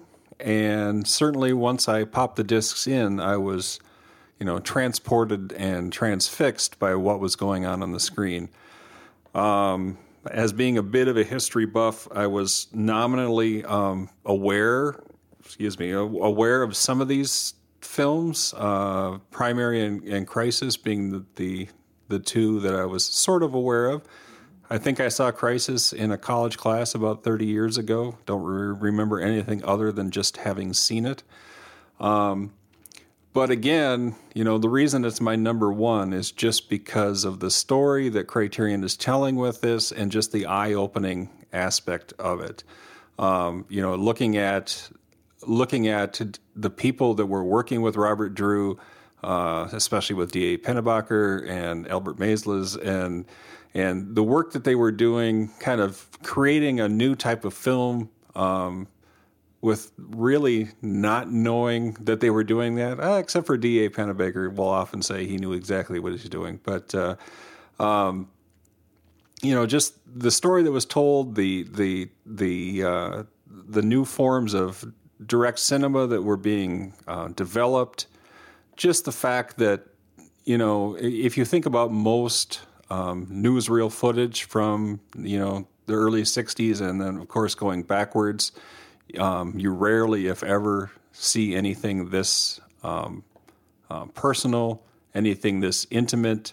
Um, usually, it's people, you know, just uh, talking into a microphone with those crazy old transatlantic uh, uh, accents that everybody used to have. And um, to me, this was just something that really, really broke through and became, um, obviously, you know, for for better for worse, a way that a lot of uh, documentaries and news media is presented and consumed by us.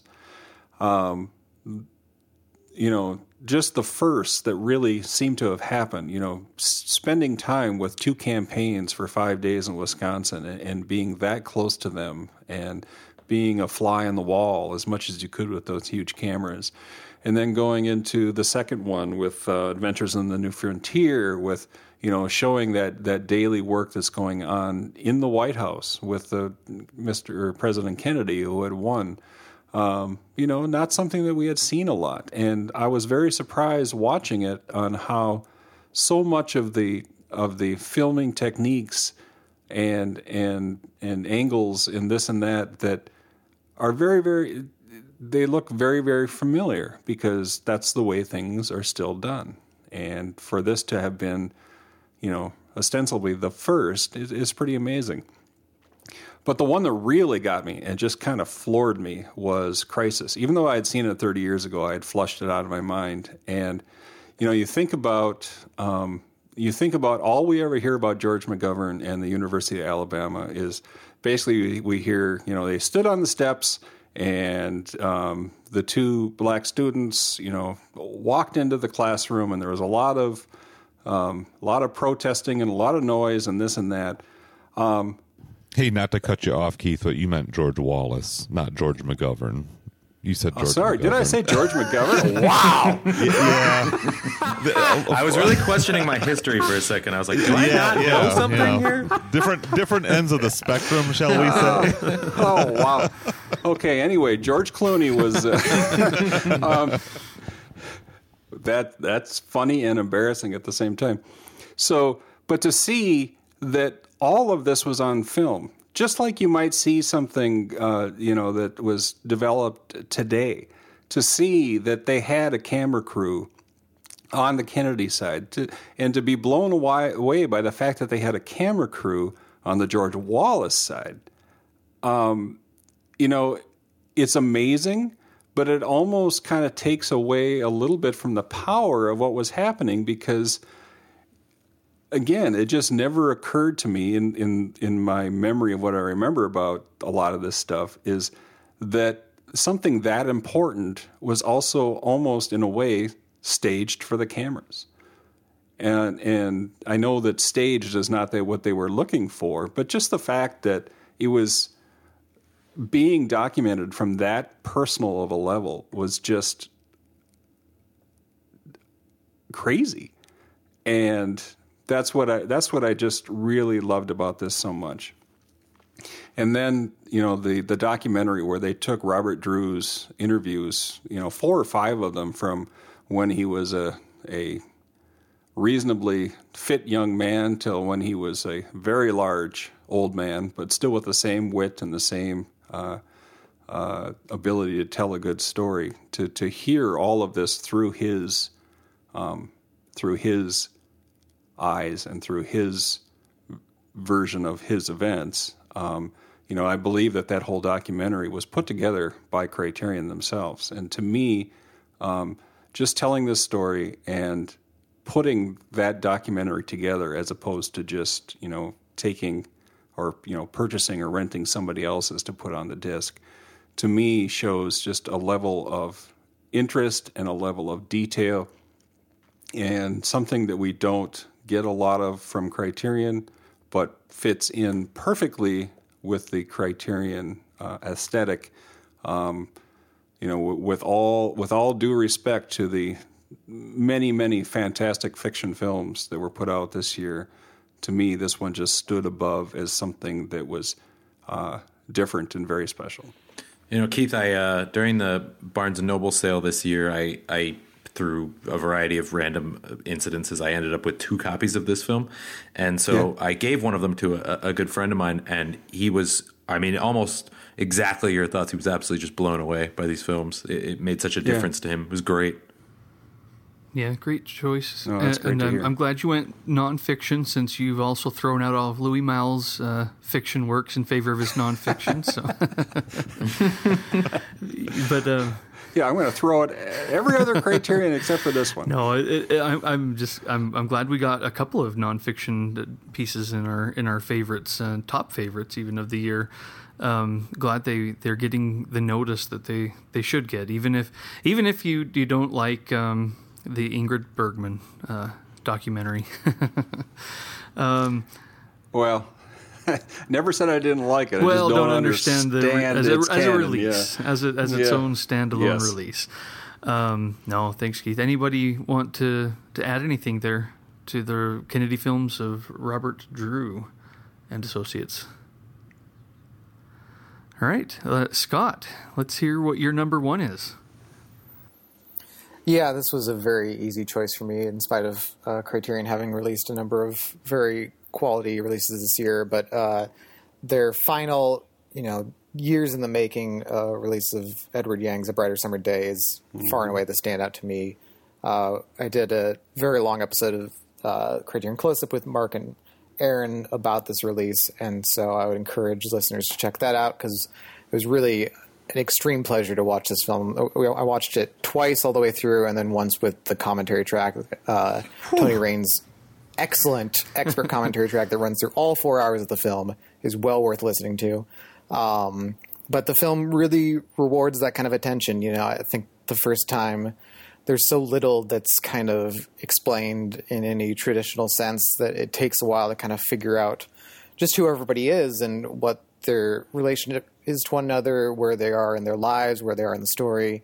Um, and by that time, you know, you're an hour into a movie that already has some plot in motion. That although it's a slow burning sort of plot, you know, this everything is important. The small touches, every action matters in some way, and it's really kind of a classically staged uh, narrative in many ways. I, I don't want to make the case that the four hours just fly by or anything. It's it's certainly a slow build, but uh, it is a really exceptionally wrought film. It's intellectually stimulating and very smart about the ways it depicts its characters. Uh, it doesn't, you know, go out of its way to engender sympathy, but at the same time, it's so moving as you get through it, and you become so attached to all the people in it who just are looking for just some basic sense of peace in a time and place in which uh, these particular people are not going to ever be granted that. They're so unmoored from any sense of uh, cultural identity, from personal identity, from national identity that the hope that they could find some sort of uh, foundation is ultimately hopeless. And that's the underlying tragedy, I think, of the whole thing. But there's so much else going on besides that. You know, there's there's still some humor in it, uh, but it's just such a, a, beautiful, exceptional film that Criterion did a really great job bringing to disc. Not only in their wonderful, gorgeous transfer, but like I said, Tony Rayns' commentary is well worth every second of the four hours. He barely takes a pause and still has plenty to say on it and all the players involved. And the two-hour documentary, kind of about the new Taiwan cinema uh, is well worth watching as well. I, haven't gotten around to the videotaped play, but you know it's it's a nice inclusion nonetheless. Um, and yeah, I, I, think if I hadn't picked this number one spot, I probably would have picked this for the best cover of the year because, as Arik said, it is a very attention grabbing and very evocative cover that nevertheless doesn't just take a moment from the film, but still reflects it in some interesting ways uh, without giving too much away. But also, just I, think the spirituality of it, the sense of vacancy uh, it evokes, is uh, very pertinent to the experience of watching the film. Um, yeah, so I, I completely love this film and really just fell for this release, and it to me is the standout Criterion release of the year. Uh, as I said, leading into this round, this would have been if I had not switched up for Night and Fog. This was going to be my number one. Uh, just an amazing choice. Like it's, I mean, you know, I said earlier, and I think I even said this on the Chronicles episode when we talked about this episode, this film. I don't like super long cinema as a rule, but if you're going to make a, a, an exception to that rule, this is the film to do it for. For me, it it it makes incredible use of its obscene four hour running time by, by telling just a phenomenal story uh, uh, with a with just a massive ensemble cast and so many things coming together to that would be, I think, very difficult if not impossible in a, um, a shorter uh, film. And I, I, you know, I really feel like the film could have gone. You know, there's just so many things about it to experience, so many different avenues to take it in, so many different ways to look at it, lenses to view it through. Uh, I'm I'm impressed that Scott watched it three effectively three times, but I'm not surprised in a way because it's like, yeah, there is so much. I mean, even just that first time, so many questions I had, so much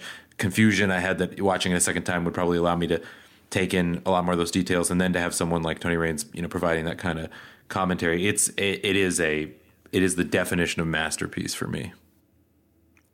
It is. Yeah, I need to go through that commentary still. I I watched it and it's it's one that I feel bad isn't on my list because it it should be there, you know but I think I'm still in the I really admire this um, rather than it, it's really a favorite. But I think someday it really could be because it still haunts me. Just the a brighter summer day is a phrase in that Elvis song is haunting. Um, yeah, and. Yep. You know the the one I can't think of his name right now because it's been a while since I watched it. But the little the little boy who sings that falsetto um, for the concert and him singing "Angel Baby," I, mean, th- this film feels like a haunted summer, um, you know, of your youth with the with the soundtrack with with these things going on around it. It, it really was remarkable in that way. But I, I, I only watched it through the one time. I need to do more homework on it, and I I, I know it deserves it, and I know it'll pay off. So I'm uh, excited to do that, and I'm glad you you brought it up. Well, that's the pleasure of owning yeah. these releases. They'll always be there for you. you can take it in pieces or all at once or however exactly. you like it. And we're picking we're picking a top three from an embarrassment of riches. Never feel bad about one movie not quite making it. No, it, it is an embarrassment of riches. I I guess yeah. um, to preface my number one, um, this isn't a great preface, but it'll make sense maybe here in a second. You know, there there were a few people uh, at the Criterion Forum, and I don't want to belabor this, but that kind of looked back and scoffed at 2016, saying, you know, blah blah blah. Criterion's just releasing, you know, big titles or Hollywood classics, and what are they're not taking risks anymore. And I think they actually used that word that that they're just conservative or something like that. And I thought those people cannot be pleased. Well, exactly, exactly. True. I think that that's it, or or they didn't do their homework. I mean, I don't think any of us have picked a film that for for our favorite that is like you know, guaranteed blockbuster. You're going to make all your money. This is a popular topic and a popular thing. We've gone through. They want twenty a, variations on Hollis Frampton Odyssey or something. I don't know like what that, they want because I, I, don't think they want that either. Through seven you know, honestly, I think that they would be like, well, of course they're going to do that. I, I don't know. I, I, I don't try to to understand some of that. And I don't think everyone there thinks that. There was plenty of uh, backlash on the Criterion Forum um, for saying this, but they even kind of were like, well, there's only a handful. If you can only count a few on your hand, that, but I'm like, no, there's more than a handful. We've got the Kennedy films, we've got A Brighter Summer Day, we've got Dekalog, we've got, you know, every month. I mean, the month of March alone, every release is something kind of rare, unseen, and and phenomenally presented to us. Um, the way this is a preface to my number one favorite is that it, my number one probably isn't a film that that that. Uh, you know, would be an obvious contender for its um, importance or for its lost status or for anything like that, that just desperately needed Criterion's work. Um, but I love it all the same and wanted to pick it. And it is Charles Vidor's Gilda. Um, uh, as was the case with my other two choices, I hadn't seen this movie before the Criterion release, though it's kind of one of those I always felt that I, I knew, even though I knew nothing about it other than the hair flip scene um, which you've seen hundreds of times on all kinds of uh, highlight shows on on um, Shawshank Redemption, on you know famous scenes in history. And I guess I was under the impression that the film was famous for just that scene alone, just because Rita Hayworth is sexy and that's a, a, a wonderful, wonderful moment and a, a, great entrance into a film. Um, and I guess even if that's true, because it's just such an iconic scene, it's certainly not the only thing that the film has going for it. Um, I loved every minute of this film, um, from the dock scenes at the beginning, where we get to know Glenn Ford's character a little bit, um, and get that kind of helpfully contextualized in the audio commentary that was included. Um, to Gilda's musical numbers, which were always delightful and and um, and and kind of deep, um, and with a lot going on besides just the entertainment of a musical number in the in the film. Um, to the hair flip, to the to the black dress that's on the cover, um, and to the complicated chemistry that's going on between her and Glenn Ford's character and then you know finally that that in quotes happy ending that you know after, after all that we've seen these people do to each other it's just such a shockingly terrifying ending that it, it really is kind of hard to understand how anyone trying to enforce the Hays Code could think that this was good for the public or you know it wasn't something incredibly subversive. I mean even if it fit the the letter of the law perfectly you know, it's just it's such a a disturbing ending that I loved because of that. You know, because yeah, it's it's, just, it's all the more it, twisted and subversive yes, because of I, it. Yeah, it's so yeah. great, and that's another reason that I love this release in particular. Beyond just the film, is the supplemental materials really showcase just how subversive the film is. Um, you know, from the dock scenes, like I said, to Gilda's uh, uh, numbers and just what they were kind of up against. That the script, you look at this thing and you realize this is this is some creative work to get such a delightful movie and all of this subtext going on in it. And it's just so great to see how creatively they they got through all the nooks and crannies of the code to just get this dark film to us. Um, it was a pleasant surprise. I watched it with my wife at the beginning of the year. You know, uh, and that probably has something to do with why I, like it so much. Is that was just a, a good memory, you know, a film watching moment, and I'm so glad that it's here. And and w- maybe this was the film that made me like the posters because you know that nice poster of Rita Hayworth that you unfold there. That's that's nice to have. It's pretty much a centerfold. Let's just uh, tell it like it is. yeah, exactly. it it really is. It's true. Um, that's. Yeah. Uh, that that's a, a, lovely one, but but maybe and you know another thing that I loved about it is I don't know Rita Hayworth particularly well, her filmography or her skills. Again, I probably just thought she was just kind of a, a sexy actress but she is so good in this. And you know, we get her again in Only Angels Have Wings, but in a, in a much smaller role um, in that release. But in this one, I just thought that she does such a good job. That dance number with the black dress, where she just goes completely off kilter, is just it's it's excellent. Um, she does so well with this film that I just came to admire her as as an actress and and really. Um, you know, kind of the ability finally to appreciate why she has such standing um, as a cinema icon um, beyond just a moment on film with the hair flip. You know, there's so much more there, and so the film really paid off on that promise for me. Um, even though, again, I think there'd be plenty who would argue with me this wasn't necessary or anything like that. But I love that Criterion was putting out a lot of this stuff too this year with uh, In a Lonely Place. Um, definitely a contender for my, my one of my favorite releases of the year.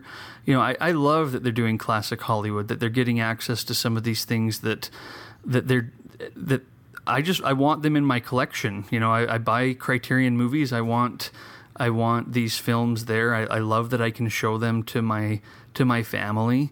Um, and get this this nice foundation for where we are today.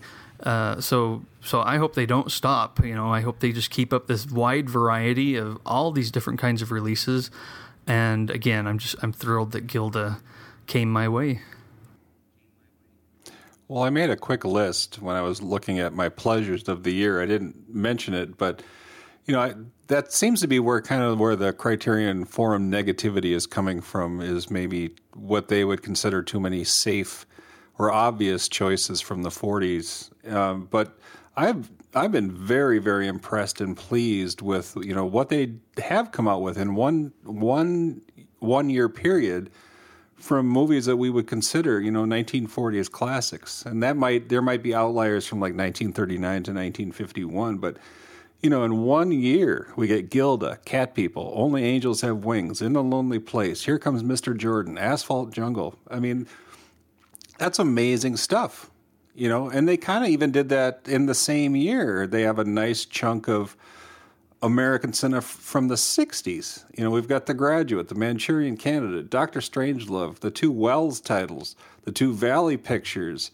one eye jacks. I mean i mean it, it amazes me that we have two very distinct periods with very strong classics of the period that epitomize um, those decades. And of course, we've got his his girl Friday come in right, week. and and it's not like I mean, for maybe wizened old cinephiles who've been you know going back to the old days, and and this is all familiar territory. These are still very new discoveries for a lot of a lot of people, not even Yes. just younger folks, but even for me. I mean, I just you know, I think I've told my story. I didn't I didn't grow up watching all these classics. I just watched kind of the standard stuff that you'd see on TV and in the in the first run theaters, and I'm just blown away. I just watched Asphalt Jungle last night. It's like that's an incredible movie, and Yeah. and, and going back Yeah. to Gilda, just I mean, Rita Hayworth might be the most astonishing presence as far as a single performance. I mean, I was also pretty, uh, you know, pretty uh, impressed by Brando and One Eyed Jacks, but as Madonna once sang, Rita Hayworth gives good face, you know, and and Yeah. just her, her her her wiles and just the boy, just the way she she just twists the the guys around her finger and and and then she sings and dances on top of all of that, and just what an impressive uh, and highly refined talent she was. Uh, just you know, you- you're just compelled to really want to understand what made this woman tick, and you can see sort of see why to- she drove so many men kind of kind of insane. Speaking the of whole Welles, package like uh, that. I was yeah. going to say to, to, to Yeah. paraphrase the to paraphrase the old bad line, you know, and Orson Welles got tired of that. How is that possible? Uh, unbelievable. Well, and, and yeah. you know the cover. I would has recommend for that the uh, Sorry, Art. Go ahead. I'll talk Sorry. about the cover in a second. just to, for the Orson Welles point, I would recommend listening to the um, "You Must Remember This" episodes about Rita Hayworth. It's pretty fascinating. Her life story, her non-public persona, very different than her uh, screen persona. Yeah, I'm I'm Yes. sure there's a lot of uh, of performance there, but it's a pretty compelling performance. Yeah, which so. is this is another one of those covers that um, I loved even more after watching the movie because that moment is so complicated. You know, that's not just her singing a song and smiling for for the show for the men. I mean, it is that, but there's oh so much more going on there. And I know this cover gets a lot of flack, but I love It's not it. And I love the exactly in package. I love the focus. pink It's on the- kind of a blur. Yeah, it's yeah, grainy yeah. but it's such a Blah, great blah, blah. look at Rita Hayworth pulling her hair up, got that black dress on. She hasn't got the gloves off yet, but they're about to come off. yeah. Uh, I love the pink spine. Yeah, I mean, kinda I, just this is leaps a off the shelf great there. package for me too. Um, so yeah, I, I appreciate uh, uh, your words on that. Um, anybody have anything else they want to say on my number one before we kind of uh, begin the process of wrapping up? Good choice. Oh, thanks. Yeah. No, I, I mean, I, I, I do. I, I just like those subjective personal picks that just kind of bring you, Yes, that's what bring this is you all delight, about. yeah, know? I mean, we we could all pick what we should pick, you know. And I know that I know that none of us did that. We we we all picked the the, the releases that really stood out. I, I loved hearing your reasons behind these because you know really, uh, I mean, here where I am, it's ten o'clock. I know David and Keith, it's after midnight, and um, Scott Oh, only eleven for me. I'm good. Oh, okay. We're across the whole the whole board then. Arik and, and Yeah. Scott, it's nine there. Um, you know, I want to go watch some of these movies. I wish I could fit them all in again tonight, but um, it- it's just been so much fun to, to to go through all of this. But um, I guess before we go, do you have any 2016 releases that no one else talked about, but that you feel just they they must come up for you to go to bed tonight with any self respect?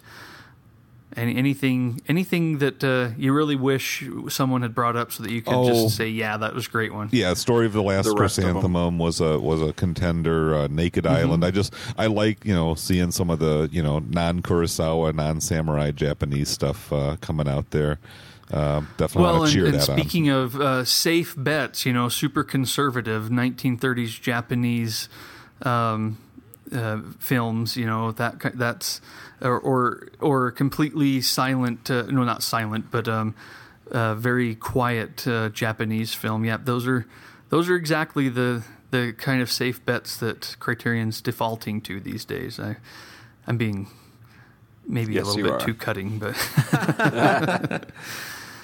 Well, I would slightly put on the safer bet side, I wanted to throw out some love for uh, Chaplin's The Kid. It's Oh, yes. a great Yeah. movie. yeah, I mean, we had I would put in.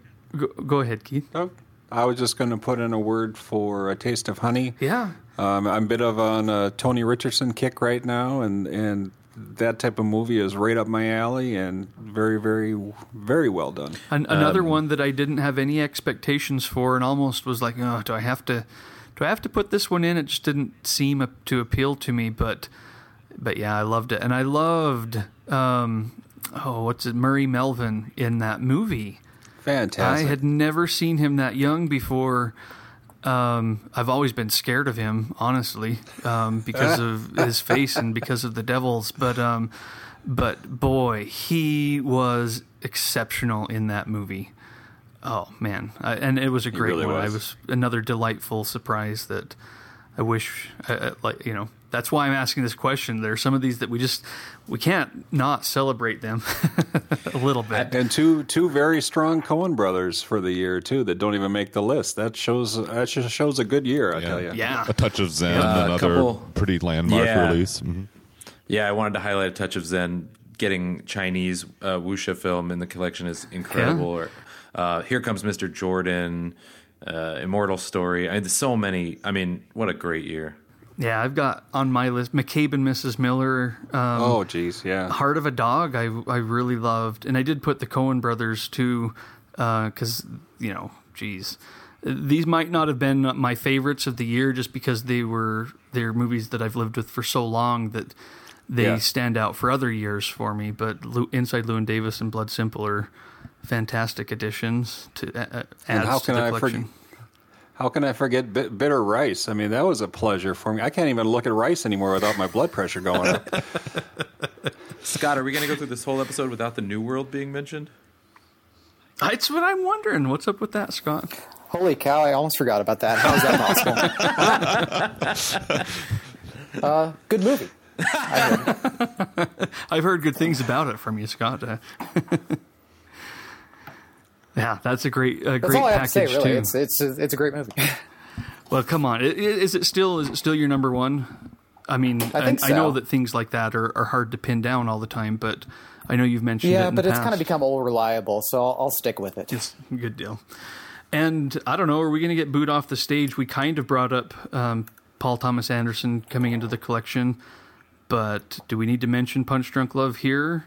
I know Keith had some disappointments with it, but is that a, a momentous occasion for anybody that Paul Thomas Anderson finally joined the collection? I don't know think if it's the transfer is momentous. I think enough. it. What's that? Oh, I just think the transfer is strong enough that uh, any quibbles I have with it are overcome by that. I am not Yeah. a fan of I- I- PTA. I would not call it momentous. I would call it a long gestating for uh, given. Um, I'm just glad it's there, but my my concerns have already been expressed. Arik, did I hear you, si- you know, kind of quietly, this voice underneath say you don't like PTA? I am not a fan. Yeah, I'm not either. I I love um, There Will Be Blood. I think that's an astonishing masterpiece. But you know, it's been I watched Punch Drunk Love when it came out in theaters, and I liked it. I need to watch it again. Well, if, if There Will Be Blood ever ends up in the collection, I will enjoy getting to uh, explain why I loathe that film. So, Ooh, excellent. yeah, not, coming up in coming up in hour four, Yeah, I haven't seen a PTA I Art's like hatred yet, of but- PTA. Let's go. Let's do some uh, supplemental material to this episode. Well, you know, others that didn't pop up on our releases, we, we got new, um, new releases, um, maybe deeper cuts from Antonioni and from Fellini this year. I think Kurosawa's um, Dreams as well. I mean, that's you know Keith already talked about the cover, but I mean that's that's a really you know poignant film from from the master late in his career, and I mean, you know, it, it's one that you know there was never any certainty that Criterion was going to get that. That was not part of the AK 100 set, so it's a bit of a coup that they got that. That was that's one of those Warner Brothers titles, right? So, uh, and so Yes, you know, but it's just you know that's that's pretty pretty awesome that we've got a definitive edition of a really much sought after Kurosawa film. I mean, that just kind of gets kind of caught up in the shuffle, really. Um, so, just an incredible abundance that we've had this year for sure. I mean, this is a year that we don't. Nobody's even mentioned the player. I mean, it, it's Well, certainly a given, but it We definitely barely mentioned Altman. We got three. Yeah, I mean- we got one upgrade and two new additions to the collection from from him, and yeah. Sorry, Keith, I interrupted you as you were talking about the no, player. that's but- fine. I was just, I was just going to say. I mean, I was only thinking of the player, but you're right. In a year that you get three, three of uh, Robert Altman's high points, and they really don't get talked about. Again, embarrassment of riches. Yep. Well, all- all right. Any final thoughts on the past year, or even just brief thoughts on the year to come uh, before we sign off from any of you? Well, it's been nice to have a couple weeks to catch our breath and get ready for a new uh, boatload of uh, Criterion goodies. yep. Yeah, yeah. I'll have a review of uh, His Girl Friday. Um, I'm aiming to have it up on Tuesday when the disc hits the shelves there. So, uh, yeah, let's let's bring it on 2017. Excellent. I, I would just like to say this has been an incredible rehearsal, and I can't wait to record. Yeah, you can push that button now, Keith. Uh, let's I'll go. have to do some fancy uh, fancy footwork on this one. I can see. uh, um, Arik, um, we'll we'll we'll kind of go around the table again to sign off. Tell us uh, tell us maybe a little bit more about your project. I know you've mentioned it, um, but uh, or where people can find you. Uh, sure, yeah. Uh, cinemagadfly.com is my website where I'm uh, continuing my journey through the Criterion Collection, a little bit behind David, but uh, progressing nicely.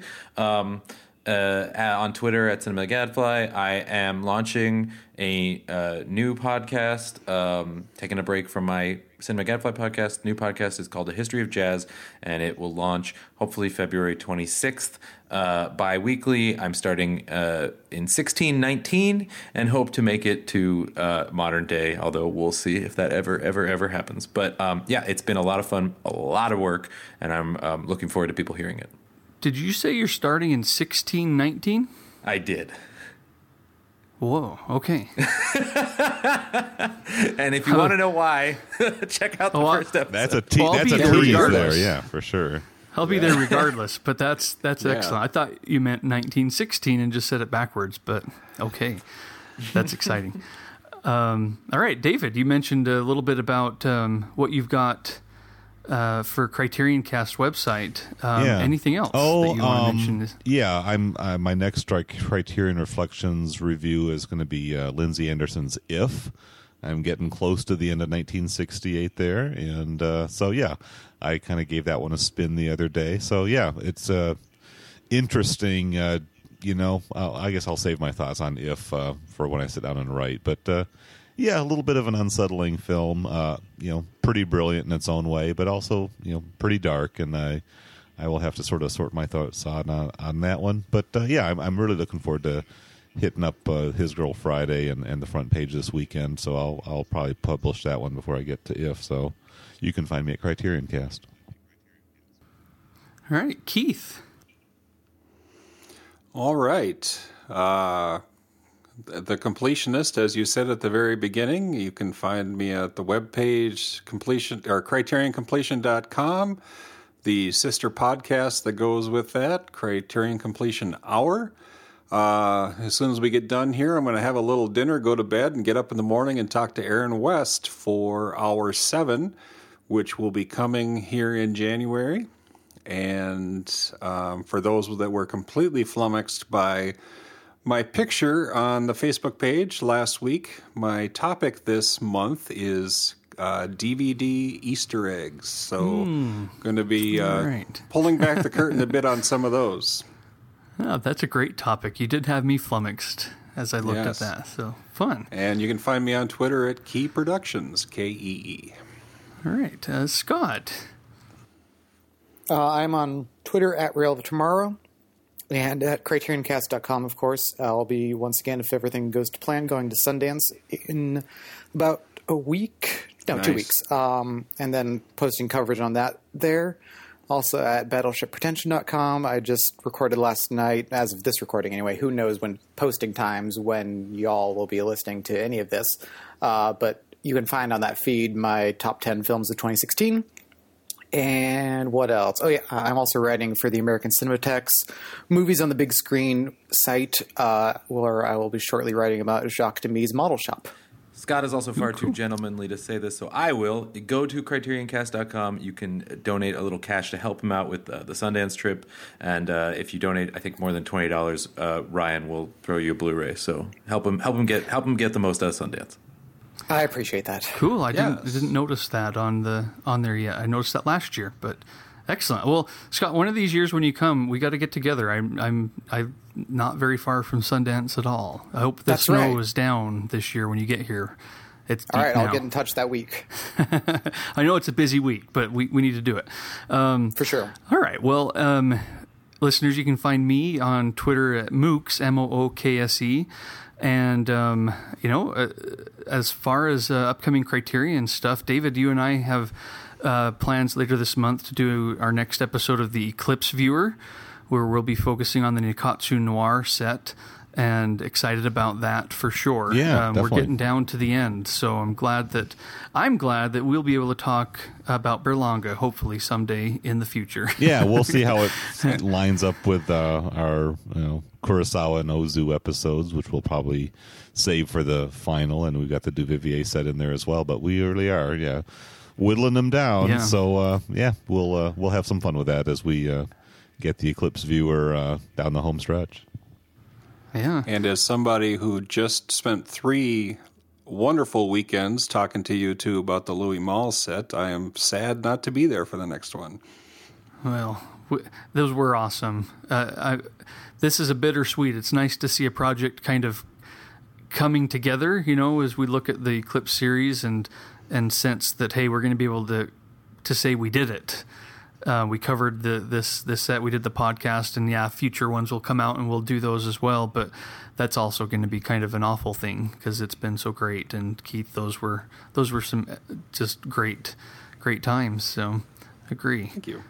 Um, but I'm glad you're here with us tonight. And you know, again, I kind of said this at the end of that episode. Glad we're all glad we're all part of this community.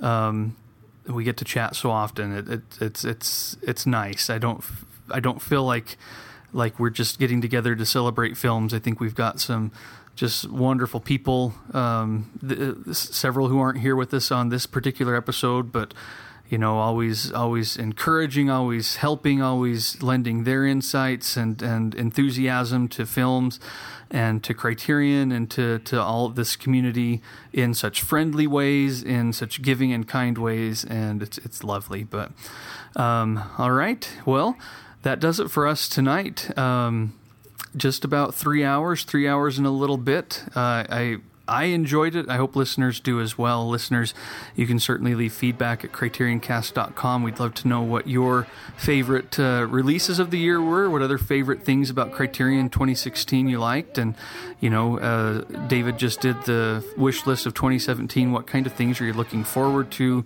You know, we, we, we love having this uh, this community and, and these these fine things to get together to talk about. And with that, we'll sign off for this year, but we'll all be back in various forms at Criterion Cast. Put the blame on Mame, boy. Put the blame on Mame.